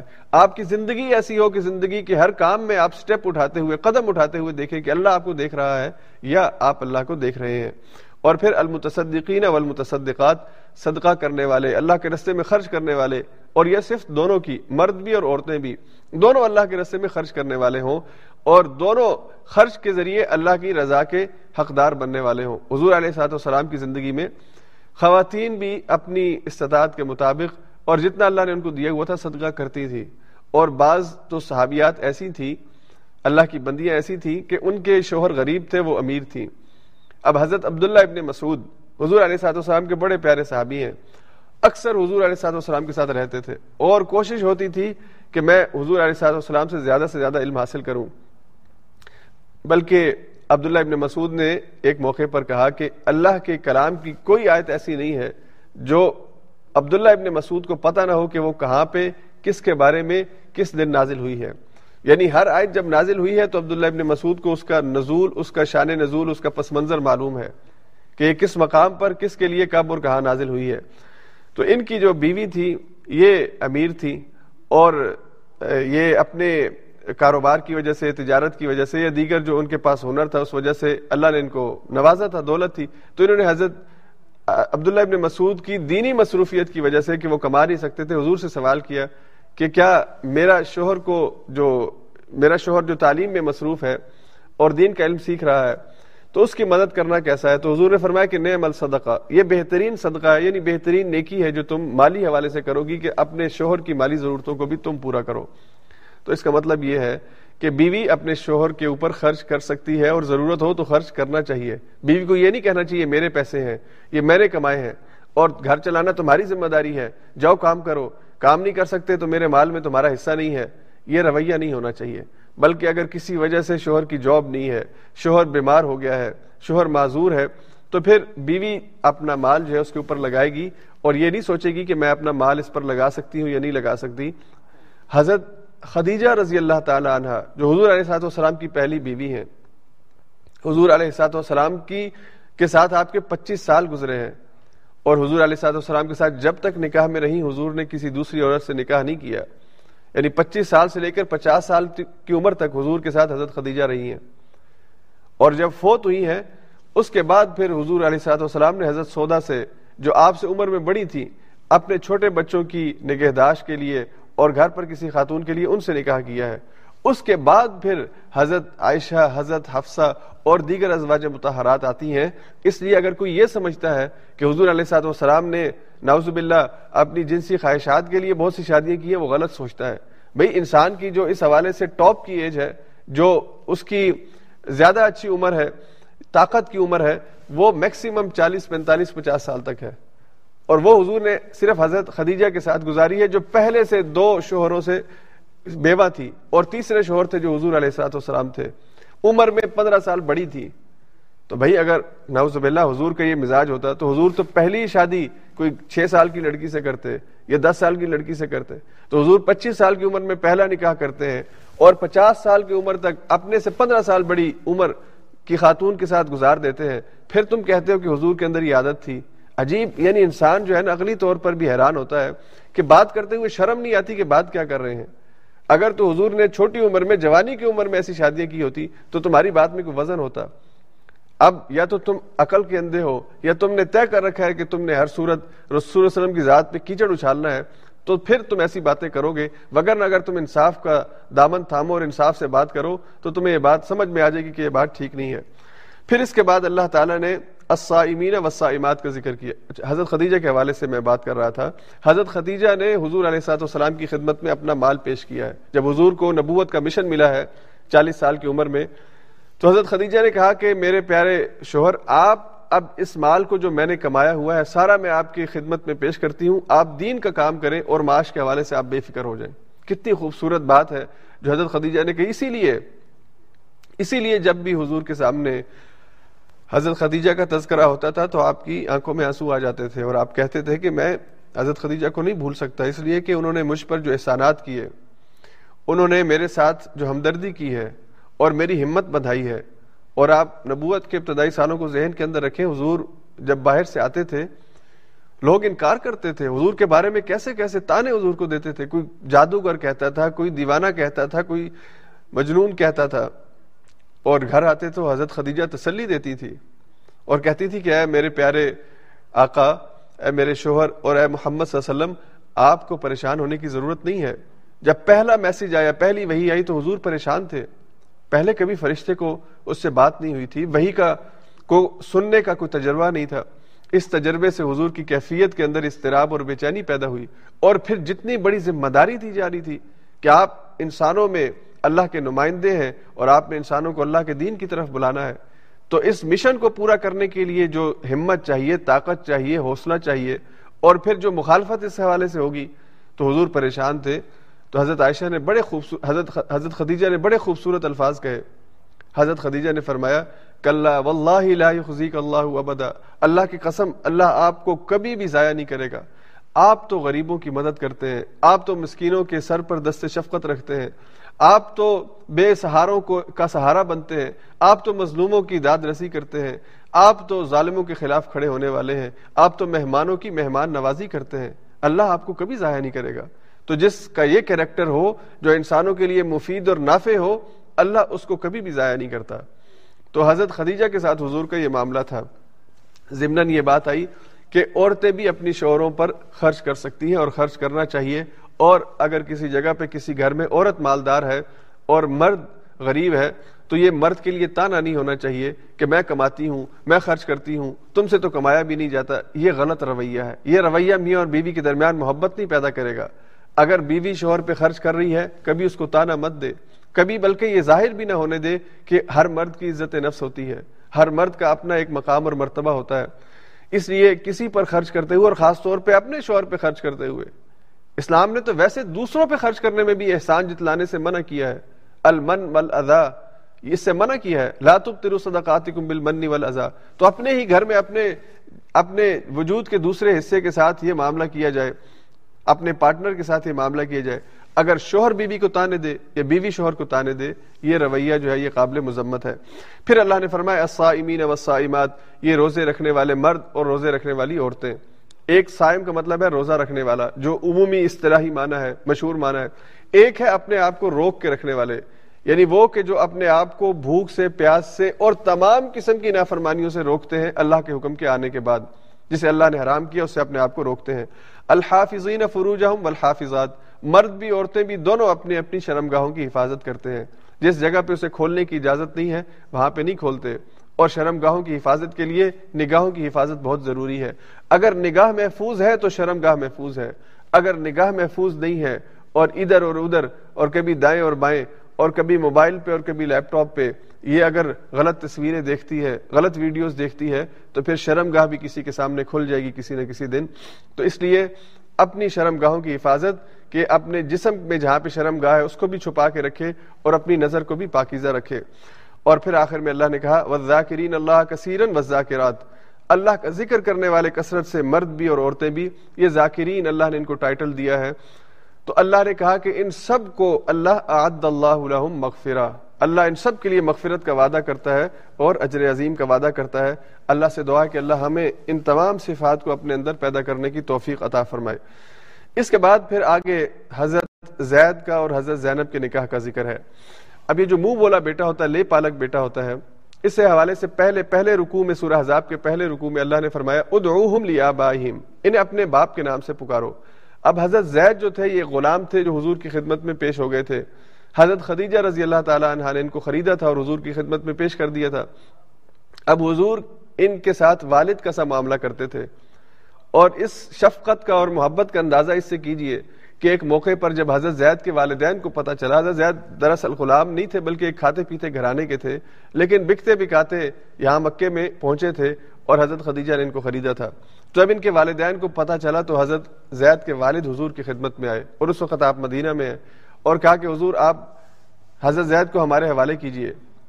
تو حضرت زید جو حضور کی خدمت میں تھے تو حضور نے کہا کہ میں زید کو پیش کر دیتا ہوں، لیکن میری ایک شرط ہے۔ کہ زید پر زبردستی نہیں ہوگی۔ اگر وہ اپنی مرضی سے تمہارے ساتھ جانا چاہے، میں نہیں روکوں گا۔ اور اگر وہ میرے پاس رکنا چاہے، تو تم نے اس کو زبردستی نہیں کرنی۔ تو حضرت زید کو بلایا گیا اور حضرت زید کے سامنے جب حضور نے کہا کہ تمہارے والد آئے ہیں اور انہوں نے اپنے والد کو پہچانا اور اپنے والد سے کہا، والد بھی تھے، چچا بھی تھے، کہ ابا جان، آپ مجھے لینے کے لیے آئے ہیں اور مجھے معلوم ہے کہ میری ماں میری جدائی میں اور میرے غم میں آنسو بہا رہی ہے اور میری بہنیں میری جدائی میں اور میرے غم میں رو رہی ہیں، لیکن ابا جان، جو محبت اور جو پیار اور جو شفقت اللہ کے رسول صلی اللہ علیہ وسلم کے گھر میں مجھے ملی ہے، وہ مجھے دنیا میں کہیں پہ نہیں مل سکتی۔ بچہ تو پیار کا بھوکا ہوتا ہے، جہاں سے اس کو پیار ملتا ہے، وہ وہیں کا ہو جاتا ہے۔ تو حضرت زید کو جو محبت اور پیار حضور سے ملا ہے، یہ حضور کی محبت اور حضور کی شفقت اور حضور کی پدرانہ شفقت کا ایک نمونہ ہے۔ عملی طور پر ایک بچے نے یہ کہا ہے کہ میں حضور کو چھوڑ کر کہیں نہیں جاؤں گا، بلکہ میں آپ ہی کے قدموں میں جان قربان کرنے، زندگی قربان کرنے کا فیصلہ کر چکا ہوں۔ تو حضرت زید یہ حضور کے بڑے ہی پیارے ساتھی تھے۔ بیٹوں کی طرح آپ نے ان کو بڑا کیا، پالا۔ اب جب یہ بڑے ہوئے تو حضور علیہ صاحب السلام نے ان کا نکاح اپنی پھوپھی زاد حضرت زینب بنت جہش کے ساتھ کیا۔ جب پیغام بھیجا تو حضرت زینب کو اور ان کے بھائی کو تھوڑا سا برا فیل ہوا کہ ہم عزت والے قریش کے بڑے گھرانے کے آدمی ہیں اور ہمارے یعنی زینب کے لیے نکاح جو ہے، اس کا رشتہ زید کا۔ اب زید جو ہے، یہ حضور علیہ صاحب والسلام کے منہ بولے بیٹے ہیں، بڑے پیارے ساتھی ہیں، لیکن بہرحال ہیں تو غلام، ایک غلام کی حیثیت سے معروف تھے۔ لیکن حضور نے تو ان کو آزاد کر دیا تھا اپنی غلامی سے، لیکن پھر بھی بہرحال شناخت تو ایک غلام کی تھی ان کی۔ جیسے ہمارے ہاں کسی چھوٹے گھر کا آدمی اگر بڑے منصب پر آ جائے تو باوجود اس کے کہ اس نے اپنے علم و فضل سے اور اپنی محنت سے وہ مقام پایا ہوتا ہے، لیکن ہم بات کرتے ہوئے رہتے نہیں ہیں۔ ہے تو ارائیاں دا منڈا ہی۔ مطلب ہم یہ کہیں گے کہ جناب یہ وہ فلاں ذات کا ہے تو یہ شودر ہی۔ ہے تو یہ چپڑاسی کا بیٹا ہی۔ ہے تو یہی بھائی، اگر کسی کو اللہ نے مقام دے دیا ہے اور اس نے اپنے محنت سے، اپنے علم و فضل سے یہ مقام پایا ہے، تو آپ جلتے کیوں ہیں؟ آپ اپنے دل کو چھوٹا کیوں کرتے ہیں؟ ہمیں اپنے دل کو بڑا کرنا چاہیے۔ اور یہ چھوٹی باتیں ذہن سے نکالنی چاہیے کہ فلاں چھوٹے قبیلے کا، فلاں بڑے قبیلے کا۔ چھوٹے قبیلے سے بھی بڑے قبیلے سے بڑوں کا کام ہو سکتا ہے۔ تو حضرت زید کا جب رشتہ آیا تو حضرت زینب نے بھی پسند نہیں کیا، لیکن کیونکہ اللہ کے رسولم کی طرف سے تھا تو اس لیے انکار بھی نہیں کر سکی۔ اب یہ نکاح ہو گیا، لیکن نکاح کے بعد اب یہ نکاح نب نہیں سکا۔ دونوں کے لیولز میں فرق تھا۔ اور پھر دوسرا یہ کہ اس نکاح کے ٹوٹنے کا ایک فیصلہ اللہ کی طرف سے تھا کہ یہ نکاح ختم ہوگا اور پھر حضرت زینب کا نکاح اللہ کے ساتھ، اللہ کے رسول کے ساتھ ہوگا۔ تو اللہ کے رسول وسلم کے ساتھ یہ نکاح حضرت زینب کا پھر یہ طلاق ہوئی اور نکاح حضور کے ساتھ ہوا۔ تو حضور یہ نہیں چاہتے تھے کہ حضرت زید ان کو طلاق دیں اور حضور کے ساتھ ان کا نکاح ہو۔ یعنی حضرت زینب کے ساتھ نکاح۔ اس وجہ سے کہ حضرت زینب اب آپ کے منہ بولے بیٹے کی بیوی رہ چکی ہیں۔ تو حضور اپنے نفس میں اس بات کو دبا کے رکھے ہوئے تھے کہ یہ معاملہ نہ ہو۔ لیکن اللہ کی طرف سے وہی کے ذریعے اشارہ تھا کہ یہ معاملہ ہوگا۔ اور پھر جب یہ معاملہ جب حضور نے نکاح کیا تو لوگوں نے باتیں کرنا شروع کر دی عرب والوں نے کہ دیکھیں جی اپنے منہ بولے بیٹے سے آج نکاح کر لیا ہے۔ یہ کوئی نئی شریعت لے کے آ گیا ہے۔ یعنی بھلا کوئی اپنے بیٹے کی بیوی متعلقہ سے نکاح کرتا ہے۔ یعنی یہ چیز عربوں میں بھی قابل قبول نہیں تھی۔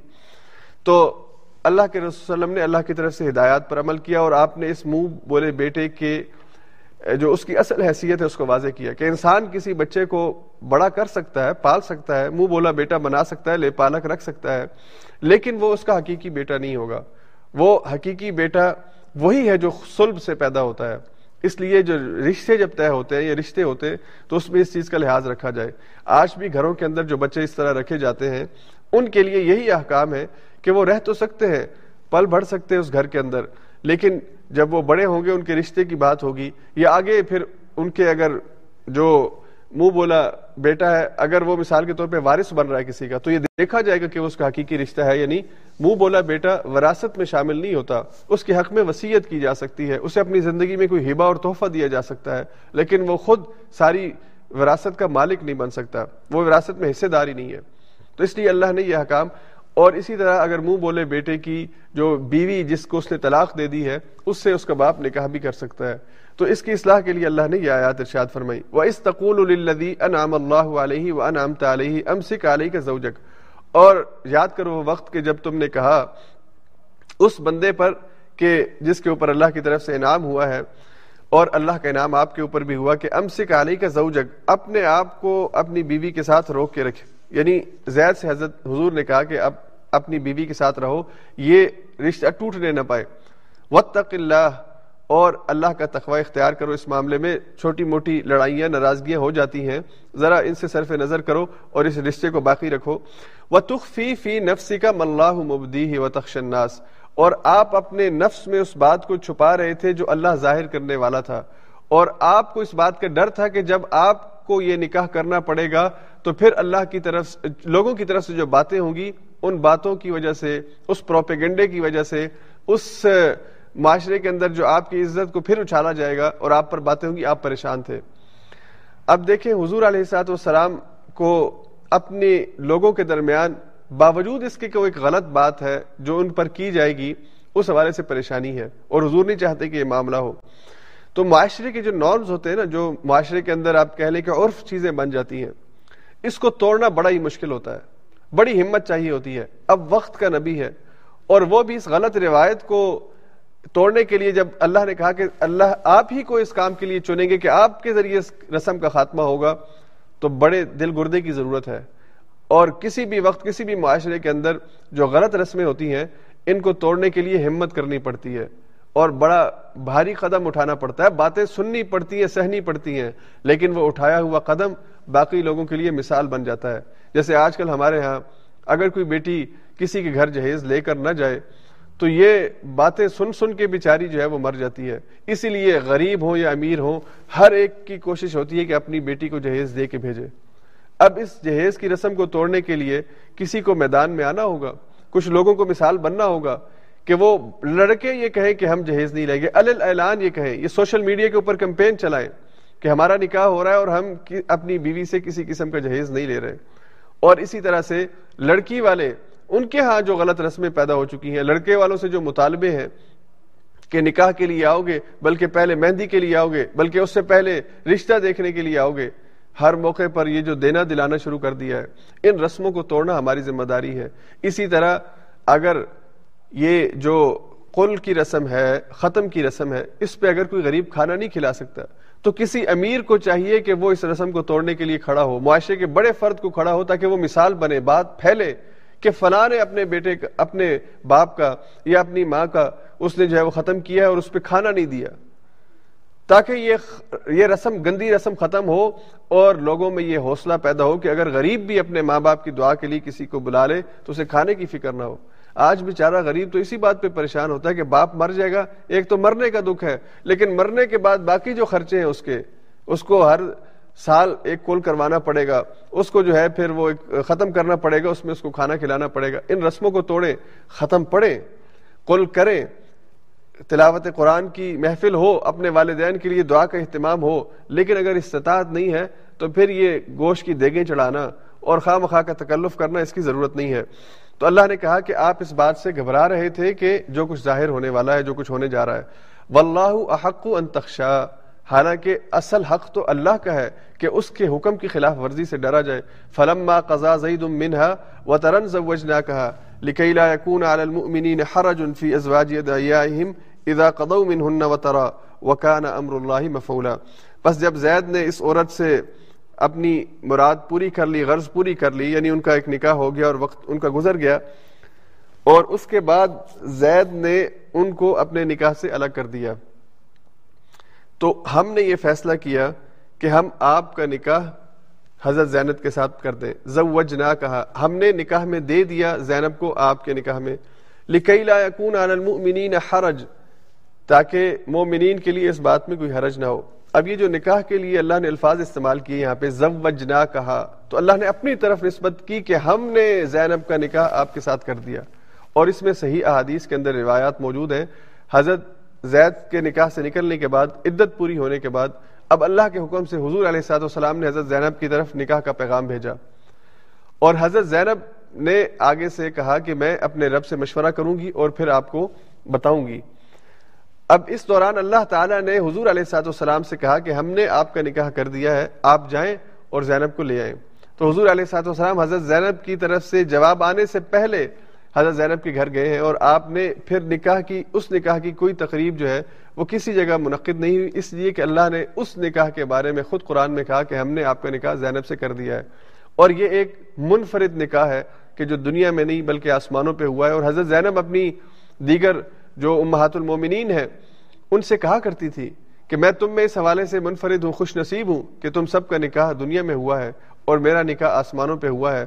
اس لیے حضرت زینب کے اس انفرادیت کو اور حضور علیہ سات والسلام کے اس وجہ امتیاز کو قبول کرنے میں کوئی چیز مانے نہیں ہونی چاہیے۔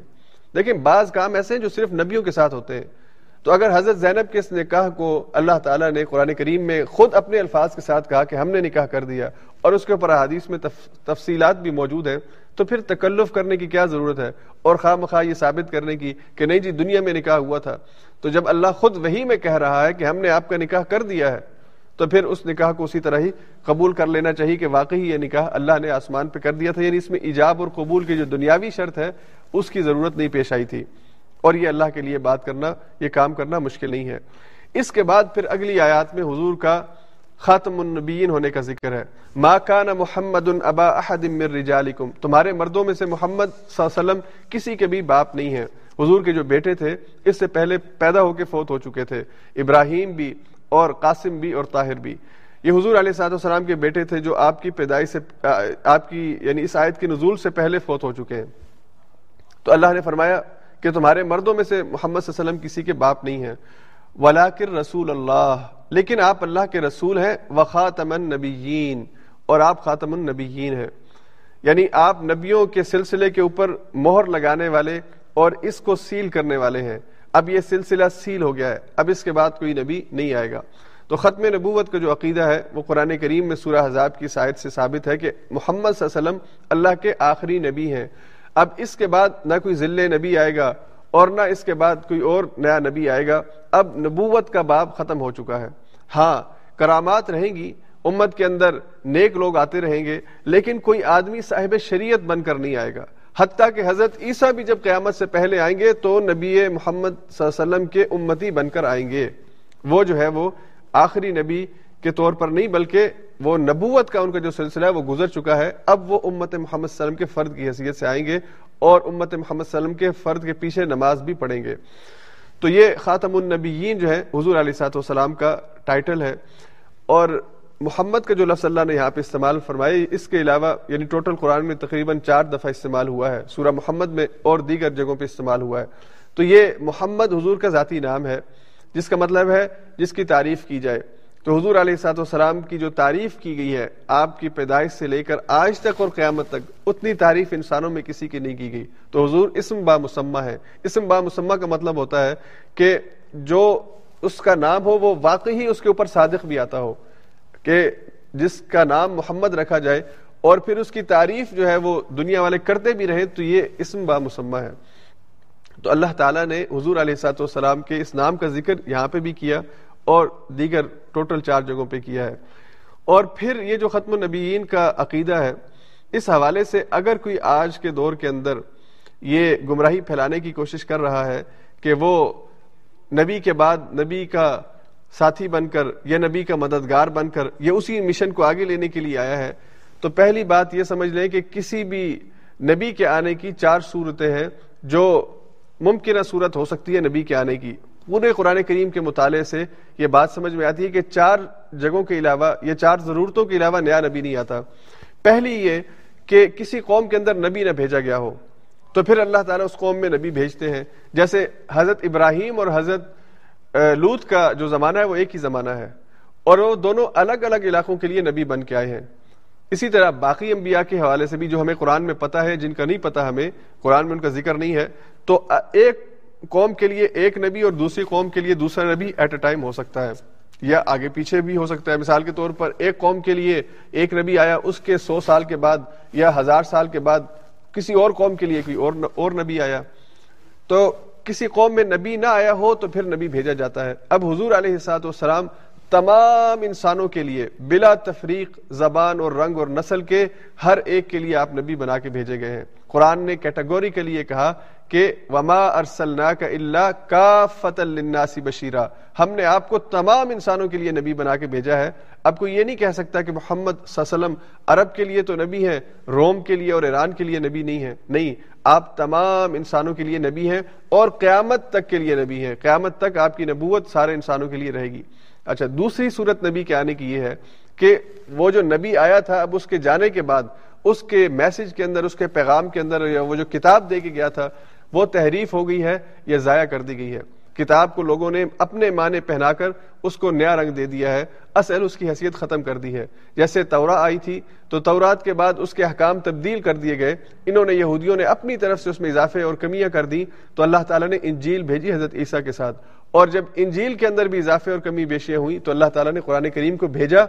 تو یہ نئے نبی، ظاہری بات ہے کہ وہ کتاب کے ساتھ آئے گا، یہ اس کے آنے کی ایک صورت ہو سکتی ہے۔ لیکن قرآن کے بعد کسی اور کتاب کے آنے کی ضرورت نہیں ہے، اس لیے کہ قرآن قیامت تک محفوظ رہے گا۔ اللہ نے قرآن میں کہا کہ ہم نے اس قرآن کو نازل کیا، انا نحن ذکر و انا لہو لحافظون۔ ہم قیامت تک اس کی حفاظت کریں گے۔ اب اس کے اندر کوئی تبدیلی نہیں ہو سکتی۔ اس لیے اس کتاب کی حفاظت کی وجہ سے کسی نئے نبی کے آنے کی ضرورت، دوسری آپشن بھی ختم۔ تیسری آپشن یہ ہو سکتی ہے کہ اگر اللہ تعالیٰ نے کوئی نبی بھیجا ہو تو اسے تکمیل دین نہ دی ہو۔ تو تکمیل دین کے لیے پھر ایک وقت کے بعد دوسرا نبی یعنی شریعت کی تکمیل کے لیے نبی آئے۔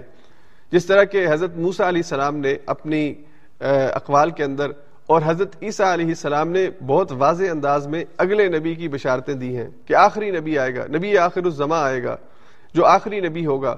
تو، اور وہ شریعت کی تکمیل کرے گا۔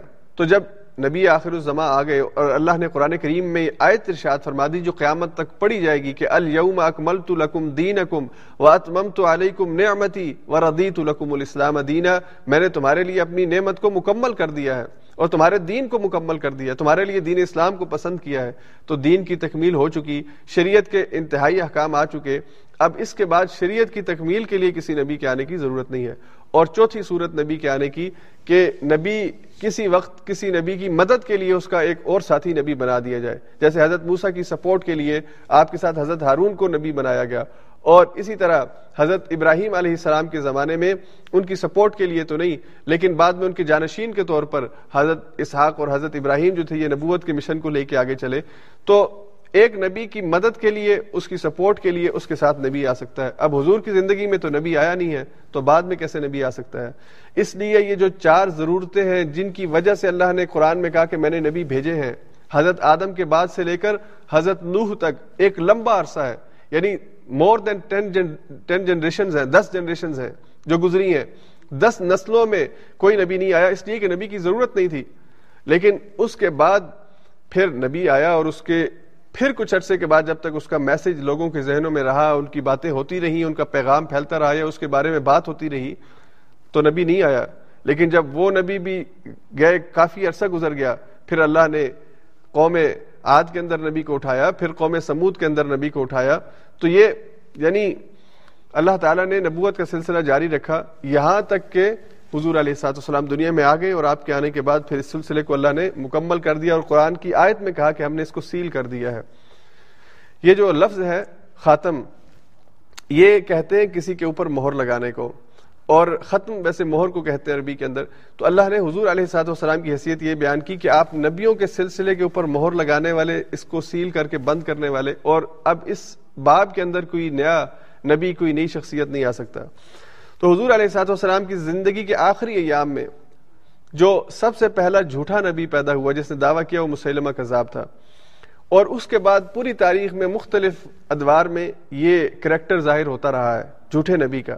آج کے دور میں غلام محمد قادیانی جو انگریزوں کی پیداوار ہے، وہ نبی کے طور پر ایک فرقے کا نبی بنا ہوا ہے، انہوں نے اپنا نبی بنایا ہوا ہے اور اس کی پیروی اور پیروکاری کر رہے ہیں۔ تو یہ پہلے دن سے امت کے تمام علماء کا شرق سے غرب تک اور تمام فقہا کا اس پر اتفاق ہے کہ جو بھی آدمی رسول اللہ صلی اللہ علیہ وسلم کے بعد نبوت کا دعویٰ کرے گا، وہ کذاب ہے، وہ جھوٹا ہے۔ حضرت بکر صدیق نے حضور کی وفات کے بعد سب سے پہلا کام یہ کیا کہ مسلمہ کے خلاف لشکر کی تیاری کی اور آپ نے ان کے خلاف جہاد کیا۔ اور مسلمہ بھی اسی طرح کی باتیں کرتا تھا جیسا یہ غلام احمد قادیانی کرتا ہے۔ وہ بھی اذان دیتا تھا جب اس کے علاقے میں اذان ہوتی تھی، تو وہ اشد اللہ الہ الا اللہ اشد اللہ محمد رسول اللہ پڑھتا تھا۔ آج کا نبی بھی یہی کہتا ہے، جو آج کل نبی بنا ہوا ہے یا آج کل کے لوگوں کا نبی ہے، کہ ان کے ہاں بھی اذان یہی کہی جاتی ہے۔ لیکن شریعت کا جو صاحب شریعت کا منصب ہے کہ وہ رسول اللہ صلی اللہ علیہ وسلم کے بعد کسی اور کو یہ حیثیت دے دے، تو یہ یہ بھی نبوت کے اندر یہی تو اصل، یہی تو اصل گیم ہے، یہی تو اصل کام ہے وہ کرتے ہیں۔ کہ اپنے آپ کو کہتے ہیں کہ ہم رسول وسلم کو نبی مانتے ہیں۔ یعنی کہ ہم ان کی نبوت کا انکار کرتے ہیں۔ لیکن آپ کے بعد ہمارے لیے ہادی اور رہنما اور راہبر وہ یہ ہے۔ اب بھائی رہنما اور راہبر اور ہادی وہ ہو سکتے ہیں اگر وہ اپنے آپ کو امتی کہیں اور حضور علیہ سات وسلام کی پیروی کریں اور آپ کے حکم سے آگے جا کر صاحب شریعت مت بن جائیں۔ اگر وہ یہ قدم اٹھائیں گے تو پھر وہ بھلے اشد اللہ الہ الا اللہ اور اشد اللہ محمد رسول اللہ کہے۔ تو ان کے خلاف قتال ہوگا، ان کے خلاف حضرت بکر صدیق نے بھی کیا اور ہر وقت کی اسلامی حکومت کی یہ ذمہ داری ہے کہ وہ ان کے خلاف قتال کرے۔ ایسے لوگ دین کو دوسروں کے سامنے، حقیقت کے اوپر پردہ ڈال کر یعنی ان لوگوں کے سامنے دھوکہ دینے کی کوشش کرتے ہیں۔ مساجد ویسے ہی بنائیں گے، اذان بھی ویسی دیں گے، قرآن بھی ویسے ہی پڑھیں گے۔ عام آدمی جائے گا، کہیں گے جی دیکھیں، بالکل فرق ہی نہیں لگتا۔ یہ تو بالکل ہماری طرح زان دیتے ہیں، نماز پڑھتے ہیں، قرآن پڑھتے ہیں، تو بھلا یہ کیسے غیر نبی غیر مسلم ہو سکتے ہیں؟ تو یہ مسلمہ کذاب کا بھی یہی طریقہ کار تھا۔ لیکن صحابہ اکرام نے، اور پھر اس کے بعد پوری تاریخ کے اندر ایسے کذابوں کا، جھوٹوں کا مقابلہ کیا گیا۔ آج بھی ہماری ضرورت اسی چیز کی ہے کہ اگر کوئی ایسا جھوٹا دعویٰ کرے تو اس کا مقابلہ کیا جائے۔ دلیل کے ذریعے، اور جہاں پہ طاقت کا استعمال ہو سکتا ہے، جو حکومت اور صاحب اختیار لوگ ہیں، ان کی ذمہ داری ہے کہ اس کو روکیں۔ اس کے بعد پھر اللہ تعالیٰ نے حضور علیہ صاحب السلام کی شان میں یہ آیات ارشاد فرمائی یوسی علیکم و اے نبی صلی اللہ علیہ وسلم، آپ تو وہ ہیں کہ جن کے اوپر اللہ تعالیٰ سلام بھیجتے ہیں اور اس کے فرشتے آپ کے اوپر درود بھیجتے ہیں۔ تو آپ کے اوپر درود اور سلام یہ اللہ بھی بھیجتے ہیں اور اللہ کے فرشتے بھی بھیجتے ہیں۔ یہی بات ہے جو آگے کچھ آیات کے بعد اللہ نے کہی اسی صورت میں ان اللہ و یصلون علی النبی اے نبی صلی اللہ علیہ وسلم، آپ کے اوپر اللہ بھی اور اس کے فرشتے بھی درود بھیجتے ہیں، سلام بھیجتے ہیں۔ تو اللہ نے کہا، یا ایوہ الذین آمنوا صلو علیہ وسلموا تسلیما۔ اے ایمان والو، تم بھی حضور علیہ السلام پر درود و سلام بھیجا کرو۔ اللہ اور اس کے فرشتے جو کام کرتے ہوں، تو اللہ نے کہا کہ اے مومنو، تم بھی وہ کام کرو۔ حضور کی شان کے اندر اس سے خوبصورت آیت کوئی نہیں ہو سکتی کہ حضور آپ کی شان میں اللہ اور اس کے فرشتے درود و سلام بھیج رہے ہیں۔ تو اے انسانوں، اے مسلمانوں، تم بھی حضور کی شان میں سلام پڑھا کرو۔ اور پھر سلام جو حضور کی خدمت میں پیش کیا جاتا ہے، جب اللہ خود کہہ رہا ہے کہ اللہ بھیجتا ہے، اس کی شان، اس کی خوبصورتی، اس کا حسن، اس کے کیا کہنے؟ جیسے اللہ خود حسن و جمال میں، خوبصورتی میں، مرتبے میں سب سے اعلیٰ ورفا ہے، تو اس کا جو درود، اس کا جو سلام بھیجنا ہے حضور پر، وہ بھی سب سے اعلیٰ، سب سے عرفہ ہوگا۔ حضور علیہ سات وسلام کو حضور نے تس... اللہ تعالیٰ نے ان آیات کے ذریعے تسلی دی اور آپ کے مقام اور مرتبے کو بیان فرمایا کہ آپ انبیاء میں سب سے اعلیٰ ہے اور آپ کے اوپر درود و سلام کی مجلسیں جنت میں لگا کرتی ہیں۔ تو دنیا والوں کے لیے بڑی خوش نصیبی ہے کہ وہ اس ایک کام کے ذریعے اللہ کے ساتھ اور فرشتوں کے ساتھ شامل ہو جاتے ہیں کہ جو حضور کی تعریف میں کوئی بھی کلمہ دنیا میں کہیں بھی کہتا ہے۔ اور حضور علیہ سات والسلام نے اپنے صحابہ کو اپنی زندگی میں تعلیم دی۔ صحابہ نے پوچھا کہ ہم نماز میں آپ کے اوپر سلام بھیجتے ہیں۔ السلام علیکم النبی۔ تو یہ جو سلام کے ساتھ سلاد ہے، درود ہے، یہ ہم کیسے بھیجیں؟ تو پھر حضور علیہ سات والسلام نے ان کو درود ابراہیمی سکھایا۔ اللہ صلی علی محمد وعلی آل محمد الى آخری تو یہ درود ابراہیمی جو نماز کے اندر ہم پڑھتے ہیں، پہلے سلام پڑھتے ہیں، پھر درود پڑھتے ہیں۔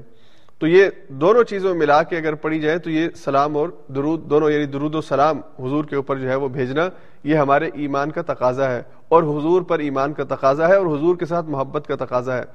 ہم سب کو کوشش کرنی چاہیے کہ ہم زیادہ سے زیادہ حضور پر درود بھیجا کریں۔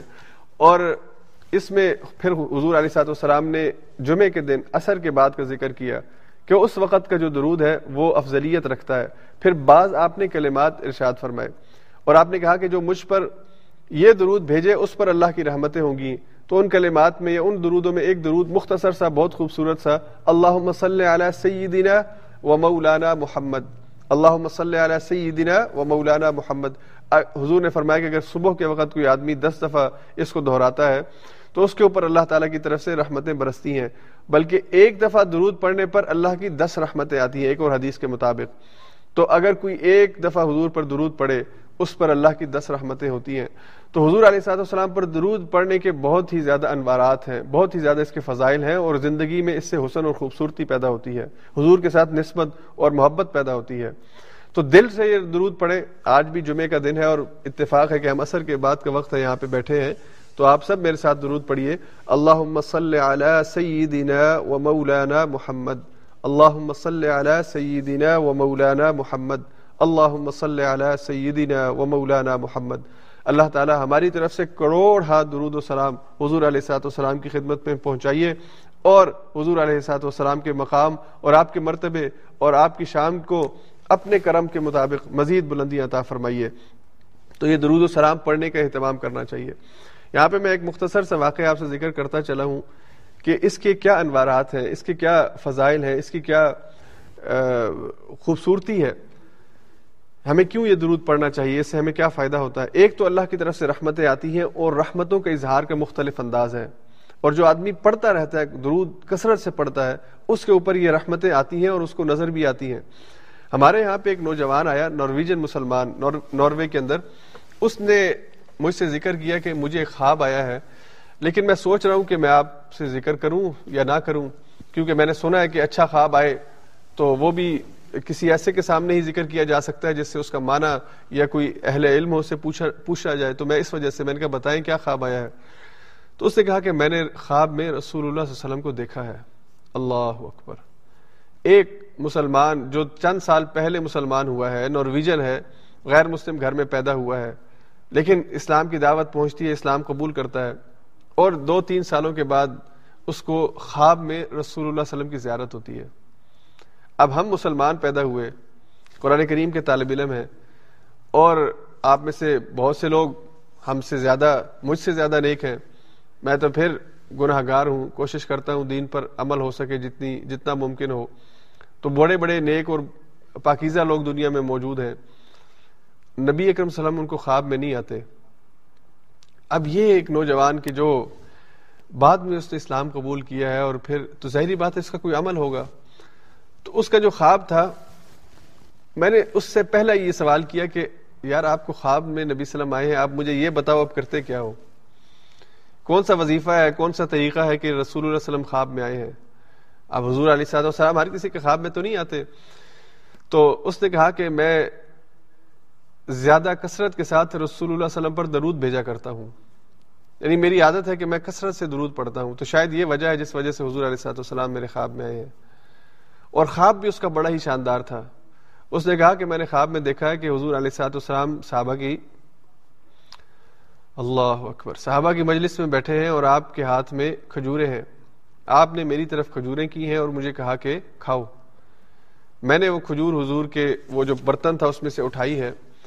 تو اتنے میں میں نے دیکھا کہ آسمان سے سونے کی ڈلیاں جو ہیں وہ میرے اوپر گرنا شروع ہو گئی ہیں۔ اللہ اکبر۔ تو یہ مجھے خواب آیا ہے اور اب میں اس خواب کی تعبیر کے حوالے سے، پوچھنے کے حوالے سے اس کا کیا مطلب ہو سکتا ہے میں آپ کے پاس آیا ہوں۔ تو میں نے اپنے استادوں سے رابطہ کیا، انہوں نے مجھے بتایا کہ خواب کی تعبیر یہ ہے۔ پہلے تو مبارکباد دیں اس نوجوان کو۔ بہت خوش نصیب نوجوان ہے جس سے زندگی میں خواب آیا ہے۔ اور اس کی تعبیر یہ ہے کہ اللہ تعالیٰ اسے دنیا میں بھی اور آخرت میں بھی بھلائیوں سے نوازیں گے۔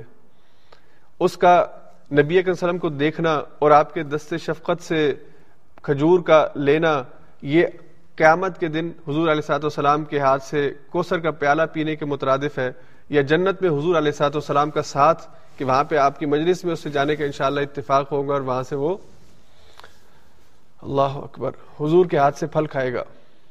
اور یہ جو سونا اس کے اوپر گر رہا ہے، یہ دنیاوی کامیابی اور دنیاوی مال و متا اس کا اظہار ہے کہ اللہ تعالیٰ اسے یہ عطا فرمائیں گے۔ تو دنیا کے اندر بھی جیسے قرآن نے کہا نا کہ ربنا آتنا فی دنیا حسنا وفی الآخرت حسنا اللہ دنیا کا حسنا بھی عطا کر دے اور آخرت کا حسنا بھی عطا کر دے، تو یہ دنیا کا حسنا اور آخرت کا حسنا دونوں اللہ اس کو عطا فرمائیں گے۔ تو بہرحال اللہ تعالی ہم سب کو حضور علیہ صاحب والسلام کی ذات پر زیادہ سے زیادہ درود بھیجنے اور حضور علیہ صاحب والسلام کے ساتھ محبت اور نسبت عطا فرمائے کہ جس کے ذریعے سے ہماری زندگی میں خوبصورتی پیدا ہونا شروع ہو جائے۔ جس کے ذریعے سے ہماری زندگی میں نکھار پیدا ہونا شروع ہو جائے، جس کے ذریعے سے ہم وہی اخلاق اپنانے کی کوشش کریں جو رسول اللہ علیہ وسلم کے اخلاق تھے۔ اس کے بعد پھر آگے آیت نمبر انسٹھ میں اللہ نے حجاب کے حکام بیان فرمائے، یا ایوہ النبی قل ازواجی کا و بناتی کا و نساء المؤمنین یدنین علیہن من جلابی بہن اے نبی صلی اللہ علیہ وسلم، آپ کہہ دیجیے اپنی بیویوں سے اور اپنی بیٹیوں سے اور مسلمان عورتوں سے کہ وہ اپنے اوپر جلباب کو ڈال لیا کریں۔ اب یہ جلابیب جو ہے، یہ جلباب کی جمع ہے۔ اور جلباب کہتے ہیں بڑی چادر کو، ایسی بڑی چادر کہ جو عورت کے وجود کو ڈھانپ لے، عورت اسے اپنے اوپر ڈالے تو اس کا پورا جسم جو ہے اس چادر کے اندر کور ہو جائے۔ بعض اس سے مراد جلباب سے مراد برقع لیتے ہیں اور بعض جو ہے وہ بڑی چادر لیتے ہیں۔ تو بہرحال ایک ایسی چادر، ایک ایسا کپڑا کہ جو اس کے پورے بدن کو ڈھانپ لے، وہ جلباب ہوتا ہے۔ وہ یعنی اس کے جسم کو ڈھانپنے کا مطلب یہ بھی ہے کہ وہ اس کے جسم کے اعضاء کو چھپا لے۔ آج کل بعض عورتیں پردہ پردہ کرتی ہیں، برقع بھی پہنتی ہیں، لیکن سبحان اللہ، برقع اتنا ٹائٹ پہنتی ہیں کہ جو برقعے کا مقصد ہے وہ فوت ہو جاتا ہے۔ جسم کا اگلا حصہ بھی، پچھلا حصہ بھی ہر چیز ظاہر ہو رہی ہوتی ہے۔ اور بعض تو خاص طور پہ یہ عربوں کے اندر یہ بڑا عجیب کلچر ہے کہ سر کا بال نظر نہیں آنے دیں گی، سر کو ٹائٹ کر کے باندھا ہوگا کپڑے کے ساتھ، لیکن نیچے سے سب کچھ نظر آ رہا ہوگا۔ تو یہ کوئی حجاب نہیں ہے۔ اللہ نے قرآن کریم میں جس جلباب کا ذکر کیا ہے، یہ جلباب ایسی چادر ہے جو آپ کے جسم کو ڈھانپ لیتی ہے اور پھر جسم کے ڈھانپنے کے نتیجے میں آپ کا جسم دوسروں کے سامنے ظاہر نہیں ہوتا اور جسم کے آزاد دوسرے کے سامنے ظاہر نہیں ہوتے۔ تو جلباب کا اصل کام یہ ہے کہ وہ جسم، عورت کا جو نسوانی حسن ہے، عورت کے جسم کی جو ساخت ہے، اس کو چھپائے۔ تو اگر کوئی چادر لیتی ہے بڑی چادر لیتی ہے، یا برقع پہنتی ہے، یا اور کوئی لباس ہے جس سے اس کے جسم کے اعضاء، اس کی ساخت جو ہے وہ ظاہر نہ ہو، تو پھر وہ اس حکم کو پورا کر رہی ہے۔ اسی لیے آپ پوری اسلامی دنیا کے اندر اگر ٹریول کریں، تو آپ کو یہ مختلف جگہوں پہ مختلف جلباب ملتے ہیں۔ یعنی سعودی عرب کا اپنا ایک سٹائل ہے۔ آپ اگر وہاں سے ملیشیا آ جائیں، تو ملیشیا والوں کا اپنا ایک سٹائل ہے۔ آپ وہاں سے اگر پاکستان کی طرف آ جائیں، تو پاکستان والوں کا اپنا ایک سٹائل ہے۔ اور اگر آپ مثال کے طور پہ موروکو کی طرف چلے جائیں تو وہاں پہ اور سٹائل ہے مصر والوں کا اپنا انداز ہے تو یہ مختلف ثقافتیں ہیں، مختلف لباس کے حوالے سے۔ لیکن جہاں پر بھی ایسا کپڑا، ایسی چادر کہ جو عورت کے وجود کو ڈھانپ لے اور اس کے اعضاء کو دوسرے پر ظاہر نہ کرے، یہ جلباب ہے پردے کے حکام کے اندر جو چہرے کا پردہ ہے، اس حوالے سے اس آیت میں بھی اور سورہ نور کی جو آیت تھی اللہ ما ظاہر منہا اس میں علماء کا اختلاف ہے کہ چہرہ اس میں چھپانا ہے نہیں بعض کہتے ہیں کہ چھپانا چاہیے، چہرہ بھی عورت کا حسن ہے، اور اکثر علماء کہتے ہیں کہ چہرہ ما زہارا منہا کے اندر آتا ہے، تو یہ چہرہ چھپانا جو ہے وہ حجاب کے اندر یا پردے کے اندر شامل نہیں ہے۔ اس کے علاوہ اجنبی کے لیے پورا جسم یعنی ہاتھ، پاؤں اور چہرے کے علاوہ بال بھی اس میں شامل ہیں۔ ہمارے آج کے لیے بڑی عجیب منطق اور بات کی جاتی ہے کہ جی بال جو ہیں وہ پردے میں شامل نہیں ہیں بال بھی اس کے اس پردے کے اندر شامل ہے۔ وہ چادر جب لے گی تو بالوں کو اس کے اندر چھپائے گی۔ چاہے وہ دو چادریں لے یا تین لے، لیکن بال اس کے اندر وہ چھپیں گے اور دوپٹے کی صورت ہو یا حجاب کی صورت ہو سکاف کی صورت ہو، تو ہماری مسلمان بہنوں کو، عورتوں کو اور ہماری مسلمان خواتین کو اس حکم کو اللہ کا حکم سمجھ کے اپنانا چاہیے۔ اس میں تفسیری تعویلوں میں مت پڑے اور فرار کے یا تعویلوں کے رستے مت ڈھونڈیں۔ جب اللہ نے کہا ہے کہ جلباب لے لو اور جلباب کی تشریح آپ چاہے ڈکشنری کے اندر پڑھیں، چاہے پورے اسلامی لٹریچر کے اندر پڑھیں، جو میں نے بھی آپ کو خلاصہ بیان کیا کہ ایسی چادر، ایسا کپڑا جو آپ کے جسم کو ڈھانپ لے اور جسم کے تین حصوں کے علاوہ باقی حصے اس کے اندر چھپ جائیں، یہ جلباب ہے۔ اور یہ اللہ نے کیوں کہا کہ یہ کیوں کرو؟ ذالک ادنا یورفنا فلاح ادین یہ اس لیے کہ یہ پہچان لی جائے اور انہیں تکلیف نہ ہو کہ مسلمان عورت اپنے جسم کو ڈھانپ کے جب باہر نکلے گی تو گلی کے اوباش یا غلط ذہنیت رکھنے والے لوگ سمجھ جائیں گے کہ اس عورت کی کوئی بری نیت نہیں ہے۔ اس عورت کو ہم غلط رستے پر نہیں لے جا سکتے۔ اس کو غلط کام کی دعوت نہیں دے سکتے۔ اس کے مقابلے میں اگر عورت بے حیا ہو کے باہر نکلے گی اپنے جسم کے آزاد دوسروں کے سامنے ظاہر کرتی ہوئی نکلے گی یا ایسے ناز اور نخرے کرتی ہوئی باہر نکلے گی جس سے مرد اس کی طرف اٹریکٹ ہوں گے، پھر وہ مردوں سے شکوا نہ کرے کہ مرد اسے چھیڑتے کیوں ہیں۔ پھر مرد چھیڑیں گے۔ مردوں کو نہیں چھیڑنا چاہیے۔ لیکن مرد چھیڑتے تب ہیں جب عورت اپنے ناز اور نخرے کو، عورت اپنے سٹائل کو، اپنے وجود کو اپنی اپنی باتوں سے اور اپنے انداز سے دوسرے مرد کا ذہن بنانا شروع کر دیتی ہے۔ اس کا ذہن ہو نہ ہو، مرد کا بننا شروع ہو جاتا ہے۔ اور وہ کیوں بنتا ہے؟ اس لیے کہ اس کے اندر حیا، اس کے اندر حجاب، یہ جو جتنی بھی پابندیاں وہ نہیں ہوتی۔ تو اس میں اللہ نے کہا کہ مسلمان عورت کو جلباب کا سٹائل جو ہے اپنے لباس کے اندر اپنانا ہے اور یہ اللہ کا حکم ہے۔ اس کے بعد پھر آگے سورہ سبا میں اللہ تعالیٰ نے حضرت داؤد کا اور حضرت سلیمان کا ذکر کیا۔ قد آتینا داود امنا فضلہ ہم نے داود کو فضل عطا فرمایا اپنی طرف سے۔ اس کے حکم کے اوپر یا جبال وبی ماہو و طیر و الحدید۔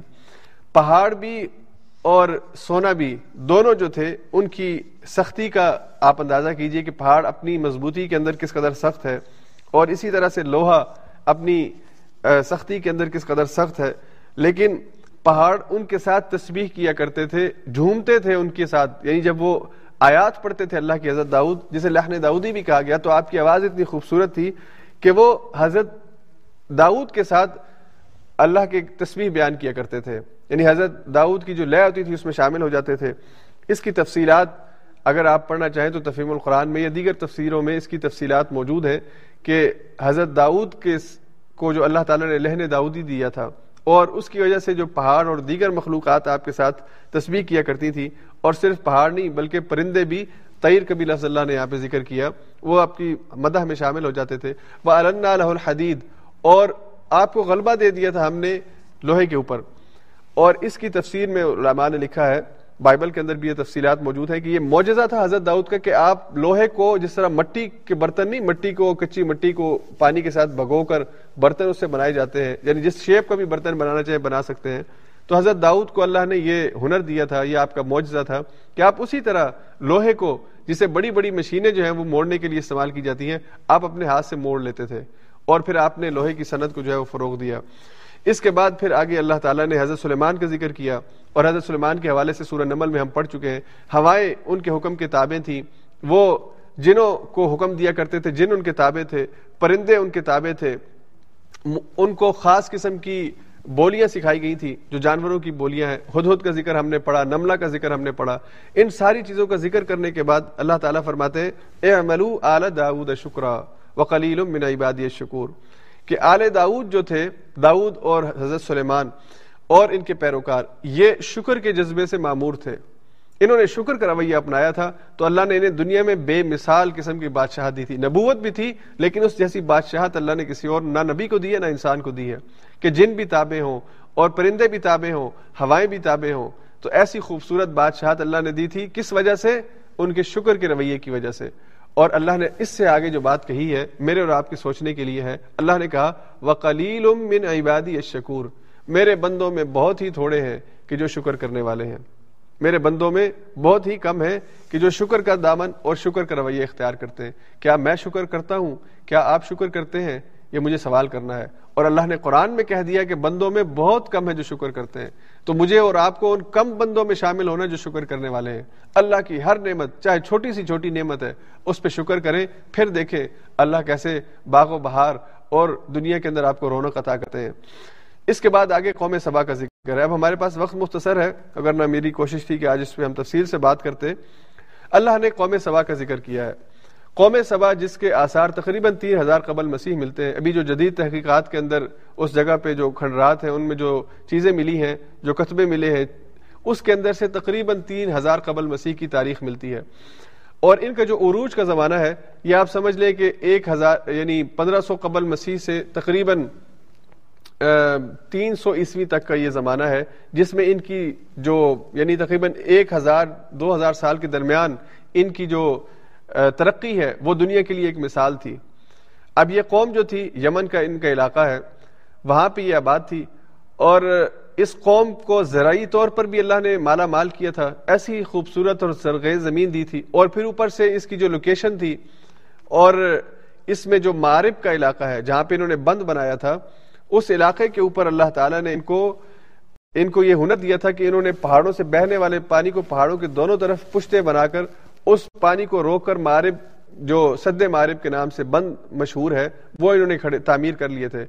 اب ایک تو بارش کے پانی سے زمین سیراب ہوتی تھی، پھر اس ڈیم کو انہوں نے پانی کے ذخیرے کے طور پر پانی زمین کی فصل کے لیے اور پورے ملک کے اندر نہروں کا ایسا خوبصورت نظام انہوں نے بنایا تھا کہ پورا ملک ایک باغ ہی نظر آتا تھا۔ جدھر جاؤ فصلیں ہیں، گرینری ہے ہر طرف کھیت ہے تو یہ اللہ نے کہا کہ اس کی اللہ نے مثال بیان کی کہ جنتان یعنی یمین و شمال۔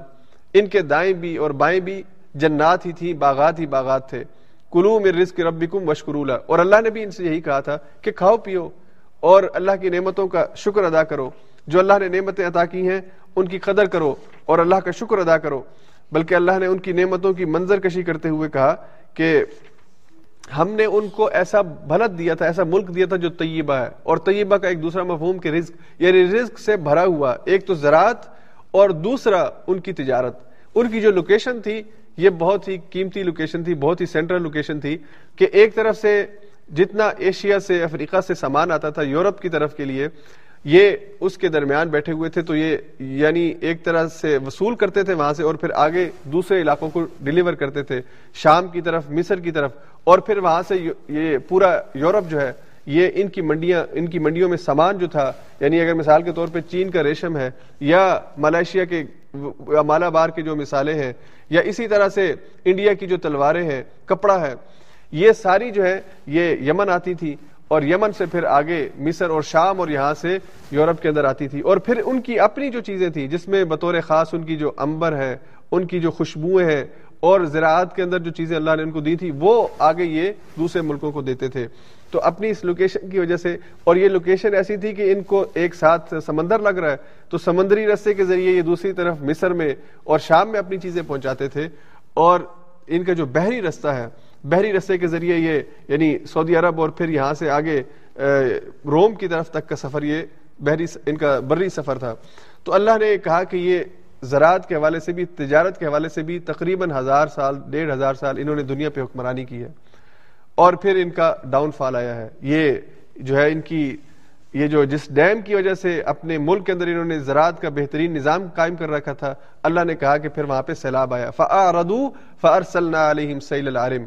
یہ عارم کا جو سیلاب ہے، چار سو پچاس قبل مسیح میں تقریباً چار سو پچاس عیسوی کے اندر یہ، چار سو پچاس عیسوی میں یہ سیلاب آیا ہے اور اس نے ان بندوں کو، ان جو انہوں نے پشتے لگائے تھے، کھڑے کیے تھے پانی روکنے کے لیے، ان کو توڑا ہے۔ اور پھر اس کے بعد انہوں نے بڑی کوشش کی ہے کہ اس کو یہ کھڑا کر سکے دوبارہ سے، لیکن پھر جب وہ اس پہ ایک دفعہ شگاف پڑ گیا ہے ٹوٹا ہے، تو پھر دوبارہ یہ نہیں۔ اور پھر اس کے اندر پورا ملک بہ گیا ہے، پوری زراعت کا بیڑا غرق ہو گیا ہے۔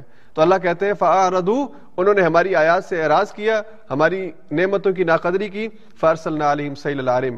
ہم نے ان کے اوپر سیل عرم یعنی عرم کا سیلاب بھیجا۔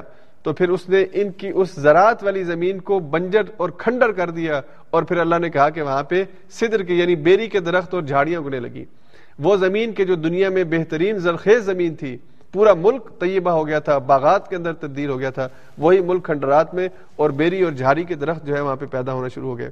تو اللہ کی آیات کی ناقدری کی جائے تو اللہ پھر ان کے اوپر ایسی پکڑ کرتا ہے۔ اور پھر انہی بدبختوں میں اسی علاقے کا یعنی جو ابرہ ہے وہ اسی یمن کا حبشی گورنر تھا، جس نے پانچ سو ستر عیسوی میں حضور علیہ صاحب والسلام کی جس سال پیدائش ہوئی ہے، اسی سال اس نے بیت اللہ پر حملہ کرنے کا منصوبہ بنایا۔ یعنی ان کی بدبختی کی انتہا دیکھی ہے اور یہ حسد کی وجہ سے۔ اب مکہ جو تھا، یہ ایک دوسرا تجارتی سفر کا یا تجارتی منڈی ایک تھا، اس لیے کہ پورے علاقے سے لوگ حج کرنے کے لیے وہاں پہ آتے تھے۔ تو اب ابراہ کا جو مقام تھا تجارتی حوالے سے، اس کے لیے تھریٹ تھا کہ مکہ اگر آگے چل کر ترقی کرتا ہے تو اس کا جو تجارتی جو مقام اور مرتبہ ہے وہ مکہ کو مل جائے گا۔ تو اس نے اس حیثیت کو ختم کرنے کے لیے کہ مکہ کو ہی ختم کیا جائے، بیت اللہ کو ہی ختم کیا جائے، جس کا حج کرنے کے لیے لوگ آتے ہیں، بیت اللہ پہ چڑھائی کی۔ تو پھر اللہ کی طرف سے پکڑائی اور اللہ نے ابابیلوں کے ذریعے اپنے گھر کی حفاظت کی۔ اور اس کے بعد پھر آگے پانچ سو پچہتر عیسوی میں ایرانیوں کا اس پر قبضہ ہوا ہے۔ کل ہم پڑھ رہے تھے روم کی جو ذکر ہم پڑھ رہے تھے، روم اور ایران کی جنگ۔ تو ایرانیوں نے یمن کے اوپر قبضہ کیا پانچ سو پچہتر عیسوی میں۔ اور پھر تقریباً چھ سو اٹھائیس، غالباً چھ سو اٹھائیس عیسوی میں جو یہاں کا بادشاہ تھا، بازان نام کا، اس نے اسلام قبول کیا، ایرانی بادشاہ نے، اور پھر یمن والے جو ہے وہ اہل اسلام کے اندر داخل ہوئے تو ان کو، یمن کی جو سرزمین ہے اور اس کی جو تجارت ہے، اس کو مختلف انداز میں اللہ نے قرآن پاک میں سے قبل بھی ذکر کیا ہے۔ تو اللہ نے یہاں پہ ان کے حوالے سے جو بات ہمارے سمجھنے کی ہے کہ اتنی بڑی نعمتیں ہونے کے باوجود اور مالا مال ہونے کے باوجود جب انہوں نے نعمتوں کی ناقدری کی ہے تو پھر اللہ کی طرف سے پکڑائی ہے۔ اس کے بعد اللہ تعالیٰ نے آگے سورہ فاتر میں اپنی ایک صفت بیان فرمائی ہے۔ فاتر کہتے ہیں کریٹر کو اور کریٹر وہ کہ جو پہلے کسی مثال کے بغیر کوئی چیز بنائے یعنی انوویٹ کرے انوویشن کو۔ تو اللہ نے کہا کہ الحمد تعریف اللہ کے لیے ہے، جس نے آسمان اور زمین کو کریٹ کیا ہے، بلکہ ان کو یعنی عدم سے وجود بخشا ہے کہ اس کی کوئی مثال پہلے سے نہیں تھی۔ اور جا الملائکتی رسولن الی اجن حتم مسنا و سلاس اور اللہ نے فرشتے پیدا کیے ہیں۔ وہ فرشتے کے جو پروں والے ہیں۔ اور ہر فرشتے کے پروں کی تعداد مختلف ہے۔ کسی کو اللہ نے مسنا مسنا دیے ہیں۔ یعنی دو اور دو۔ اور کسی کو تین اور کسی کو چار۔ حتیٰ کہ جبریل امین رضی اللہ جبریل امین علیہ السلام، ان کے بارے میں حدیث، صحیح حدیث ہے۔ کہ حضور علیہ صاحب السلام نے ان کے پروں کو دیکھا جو تقریباً چھ سو کے قریب تھے۔ تو اللہ نے جبریل کو فرشتوں کا سردار یا فرشتوں میں نمایاں مقام دیا اور ان کے پروں کی تعداد حضور نے کہا کہ چھ سو تک ہے۔ تو اللہ نے فرشتوں کا ذکر کر کے کہا کہ ان کا پیدا کرنے والا بھی اللہ ہے۔ وہ خود کوئی خدا نہیں ہے یا خدائی اختیارات میں شریک نہیں ہے جو مشرقین مکہ کا ذہن تھا۔ اور آج کے دور کے لوگوں کے لیے بھی کہ اگر کوئی آدمی صاحب خیر ہے یا اس کے اندر کوئی کرامات نظر آتی ہے وہ خود کچھ نہیں ہے، اس پر اللہ کا کرم ہے۔ اور اللہ اپنے بندوں میں سے جسے چاہتا ہے منتخب کرتا ہے۔ اس کے بعد پھر آگے اللہ نے آیت ارشاد فرمائی، ثم اورثنا الكتاب الذين اصطفينا من عبادنا۔ اب اللہ نے وہی کا ذکر کیا اور کہا کہ ہم نے اپنے بندوں کو چنا اور ان کو اپنی کتاب کا علم دیا۔ فمن ہم ظالم النفسی ومن ہم مختصد ومن ہم سابق بالخیراتی بزن اللہ ان میں سے کچھ ہیں جو ظالم اپنے اپنے نفس پہ ظلم کرتے ہیں۔ کچھ ہیں جو درمیانی راہ چلتے ہیں اور کچھ ہیں جو نیکی کے میدان میں آگے بڑھ جاتے ہیں۔ اب یہاں پہ اہل ایمان جو کتاب کے وارث ہوئے، ان میں تین اقسام اللہ نے ذکر کی ہیں۔ ایک وہ ہے جو ظالم ہے اب ظالم ہونے کے باوجود اللہ نے ان کو اہل ایمان میں شمار کیا ہے۔ اس کا مطلب ہے ان سے مراد وہ لوگ ہیں کہ جو ایمان لے آتے ہیں، لیکن ایمان کے تقاضے پورے نہیں کرتے۔ ایمان لے آتے ہیں، لیکن گناہ کے عادی رہتے ہیں۔ ایمان لے آتے ہیں، وہ دائرہ اسلام میں داخل ہو جاتے ہیں، لیکن ساری زندگی حرام اور شراب اور جوا اور زنا اس کے رسیہ رہتے ہیں۔ تو اسلام قبول کرنے کی وجہ سے ہوں گے تو وہ مسلمان، لیکن ان غلط کاموں کی وجہ سے وہ ظالم النفس ہی ہو جائیں گے، اپنے نفس پر ظلم کرنے والے۔ لیکن بہرحال یہ مجرم ہیں، باغی نہیں ہے اس کے بعد دوسرے مختصد جو درمیانی راہ چلتے ہیں یعنی دین کے احکام پر عمل کرنے کی کوشش کرتے ہیں اور کبھی ان سے غلطی بھی ہو جاتی ہے، لیکن پھر پلٹ آتے ہیں۔ تو یہ مختصد ہیں درمیان کی راہ چلنے والے۔ اور پھر تیسرے پہ اللہ نے کہا سابقم بالخیرات، جو نیکی کے کاموں میں آگے بڑھ جانے والے، جو اصحاب خیر ہیں، جو ہمیشہ اپنی زندگی میں کوشش کرتے ہیں کہ صرف حلال تک محدود رہے حرام آسانی سے مل بھی رہا ہو، زیادہ مل رہا ہو، اپنے آپ کو روک لیتے ہیں۔ اللہ کی حدود سے خلاف کی خلاف ورزی نہیں کرتے، اللہ کی حدود کے اندر رہتے ہیں۔ تو پہلے قسم کو جو گروہ ہے امت کا، یہ سب سے زیادہ ہے، جو ظلم کرنے والا ہے اپنے نفس پر۔ گناہوں کی اندر اپنے آپ کو اس نے لت پت کیا ہوا ہے۔ اب دیکھیں، کل بھی ایک جگہ بات ہو رہی تھی۔ ہماری جو پاکستان کی آبادی ہے، اس کے اندر کتنے پرسنٹیج ہمارے مسلمان نماز پڑھتے ہیں؟ بمشکل بمشکل بیس فیصد ہوں گے کہ جو نماز کے عادی ہوں گے۔ جب ہم نماز کا کہتے ہیں نا، تو اس میں بھی ہماری کیٹاگریز ہیں۔ کچھ ہمارے ہیں جو عید کے عید کے نمازی ہیں، صرف عید پڑھنے آتے ہیں۔ کچھ ہیں جو جمعے کے نمازی ہیں، جمعے کے جمعے آ جاتے ہیں۔ کچھ ہیں جو پانچ وقت کی نماز کے نمازی ہیں۔ تو یہ کیٹاگریز ہیں نمازیوں کی بھی۔ تو جو اب سال کے سال آتا ہے وہ ظالم النفس ہی ہے نا۔ اپنے نفس پہ ظلم کیا ہوا ہے۔ سارا سال خدا سے دور، خدا سے غافل ہو گئے اور جو نماز نہیں پڑھتا، اس کے لیے باقی گناہ کرنا بہت آسان ہوتے ہیں۔ تو اللہ نے ان تینوں کا ذکر کیا اور حضور علیہ سات والسلام نے ایک حدیث میں اس کی وضاحت کرتے ہوئے کہا کہ جو سابق ان بالخیرات ہے، یہ بغیر حساب کتاب کی جنت میں چلے جائیں گے۔ اللہ تعالیٰ ان کو انعام و اکرام سے نوازیں گے اور فٹافٹ جنت کے داخلے ان کے لیے، جنت کے پروانے۔ جو مختصد ہیں یہ بھی جنت میں جائیں گے، لیکن ان کے ساتھ آسان حساب کتاب ہوگا۔ اب جس کے بارے میں حضور نے کہا نا، حساب ہوگا، تو حساب بھی وہ بڑا سخت ہے۔ البتہ ان کے ساتھ حساب میں نرمی ہوگی، آسان حساب ہوگا۔ اور جو ظالم نفس ہی ہیں، ان کے ساتھ پھر ان کی نافرمانیوں کی وجہ سے اور ان کی غلط حرکتوں کی وجہ سے حساب ہوگا۔ اور ان میں سے کچھ ایسے ہوں گے کہ جو باوجود اس کے کہ اہل ایمان ہے اپنی گناہوں کی سزا کے لیے جہنم میں جائیں گے اور گناہ پاک ہوں گے تو پھر جنت میں آئیں گے۔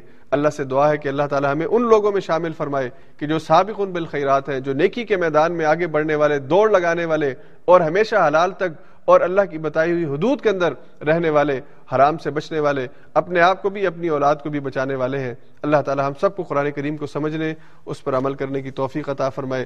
واخر دعوانا ان الحمد للہ رب العالمین۔ آج کے درس کے اندر تھوڑی سی کچھ سورہ حذاب کے مضامین کی وجہ سے بات تفصیلی ہو گئی اور ہم کچھ مزید پوائنٹس سے جن کے اوپر بات نہیں ہو سکی۔ تو بہرحال آپ سے معذرت خواہ ہے کہ تھوڑا سا ٹائم ہمارا زیادہ ہو جاتا ہے، لیکن اصل میں ایک پورے پارے کے مضامین ہیں جس کے اوپر ہم نے بات کرنی ہوتی ہے۔ اور مضامین بھی اتنے جامع ہیں کہ کسی جگہ بھی اب بہت سی باتیں ہیں جس کو ہم بہت اختصار کے ساتھ کرتے ہیں۔ وگرنہ سچی بات یہ ہے کہ بات جو ہے وہ وضاحت کے ساتھ ہو تاکہ اس کے تمام پہلوؤں پر بات ہو سکے۔ لیکن بہرحال جو یہ کاوش اللہ قبول فرمائے۔ اور دوسرا میں ان تمام بہن بھائیوں کا شکریہ ادا کرنا چاہوں گا جو ناروے سے ناروے سے باہر سے ہمیں دیکھ رہے ہیں، اس پروگرام کو سن رہے ہیں۔ اور ہمیں بہت اچھا فیڈ بیک آ رہا ہے۔ الحمد اللہ کا شکر ہے۔ یہ جو توفیق ہے اللہ کی طرف سے ہے، ہمارے اندر کوئی قابلیت، صلاحیت نہیں ہے۔ ساری توفیق اللہ کی طرف سے ہم اس کا شکر ادا کرتے ہیں۔ اور اس سے مزید توفیق کی دعا مانگتے ہیں۔ اور آپ سب سے گزارش کرتے ہیں کہ آپ میرے لیے میرے اوقات میں برکت کے لیے، علم میں اضافے کے لیے دعا کریں۔ اللہ تعالیٰ اس سلسلے کو زیادہ مزید اچھے انداز میں آپ تک منتقل کرنے، جاری رکھنے کی توفیق عطا فرمائے اور علم کو ایسا علم دے کہ جو نفع دینے والا ہو اور دنیا اور آخرت کی کامیابی کا اور نجات کا ذریعہ بنے۔ اللہ تعالیٰ آپ سب کو بھی جزائے خیر عطا فرمائے۔ آپ دنیا میں جہاں کہیں اس پروگرام کو دیکھ رہے ہیں، اللہ تعالیٰ آپ سب کو قرآن سے محبت عطا فرمائے۔ اس پورے پروگرام کا صرف ایک ہی مقصد ہے کہ آپ سب قرآن کے ساتھ اپنے آپ کو جوڑ لیں۔ قرآن کے قریب آ جائیں، قرآن سے محبت پیدا کر لیں۔ قرآن کو اپنا اوڑھنا اور بچھونا بنا لیں۔ قرآن کو اپنی پہلی پریورٹی بنا لیں۔ اور یقین کریں کہ اگر اس پروگرام سے کسی ایک کے دل کے اندر بھی قرآن سے محبت پیدا ہو جائے اور وہ قرآن پڑھنے کی عادت بنا لے، قرآن پڑھنے کا مطلب ہے ہمیشہ کہتا ہوں قرآن کے الفاظ کی تلاوت بھی ہو، دیکھ کر بھی زبانی بھی، اور قرآن کی سماعت بھی ہو کہ آپ قرآن کو سنیں بھی۔ اور اسی طرح پھر قرآن کے مضامین کا ترجمہ، قرآن کا مفہوم سمجھنا، یہ بھی کوشش ہو اور قرآن پر عمل بھی ہو۔ اگر کہیں پوری دنیا میں ایک آدمی بھی اس پروگرام کے ذریعے اپنی زندگی بدلنے کا فیصلہ کر لے کہ وہ قرآن سے اپنے آپ کو جوڑے گا اور قرآن سے جڑنے کا نتیجہ ہے کہ وہ حضور کے ساتھ جڑے گا، تو میں سمجھتا ہوں کہ ہمارے پروگرام کامیاب ہو جائے گا۔ اور اگر ہم سب اس پروگرام میں واہ واہ ماشاء اللہ سبحان اللہ جی بڑا اچھا درس دیتے ہیں، لیکن عمل کی دنیا میں نہ میں نہ آپ کوئی بھی قدم نہیں اٹھائے گا، تو پھر اس درس کا کوئی فائدہ نہیں ہے۔ میں ایک گھنٹہ کیا، دس گھنٹے بھی بیٹھ کے اور ایسے ایسے علمی نقطے آپ کو سناتا رہوں گا، آپ اشش کر اٹھیں گے۔ لیکن اس اشش کرنے کا کیا فائدہ ہے؟ قیامت کے دن نہ آپ کے کچھ کام آئے گا، نہ میرے کچھ کام آئے گا۔ تو میرا مقصد یہ ہے کہ اس کے ذریعے سے پہلے تو میرے علم میں اضافہ ہو اور پھر آپ کا مقصد یہ ہونا چاہیے اور میری دعا ہے کہ آپ میں سے کسی ایک کو یہ غم لگ جائے، یہ یہ اس کو مشن مل جائے، یہ اس کا پہلی پیورٹی بن جائے کہ اس نے قرآن سے اپنے آپ کو جوڑنا ہے۔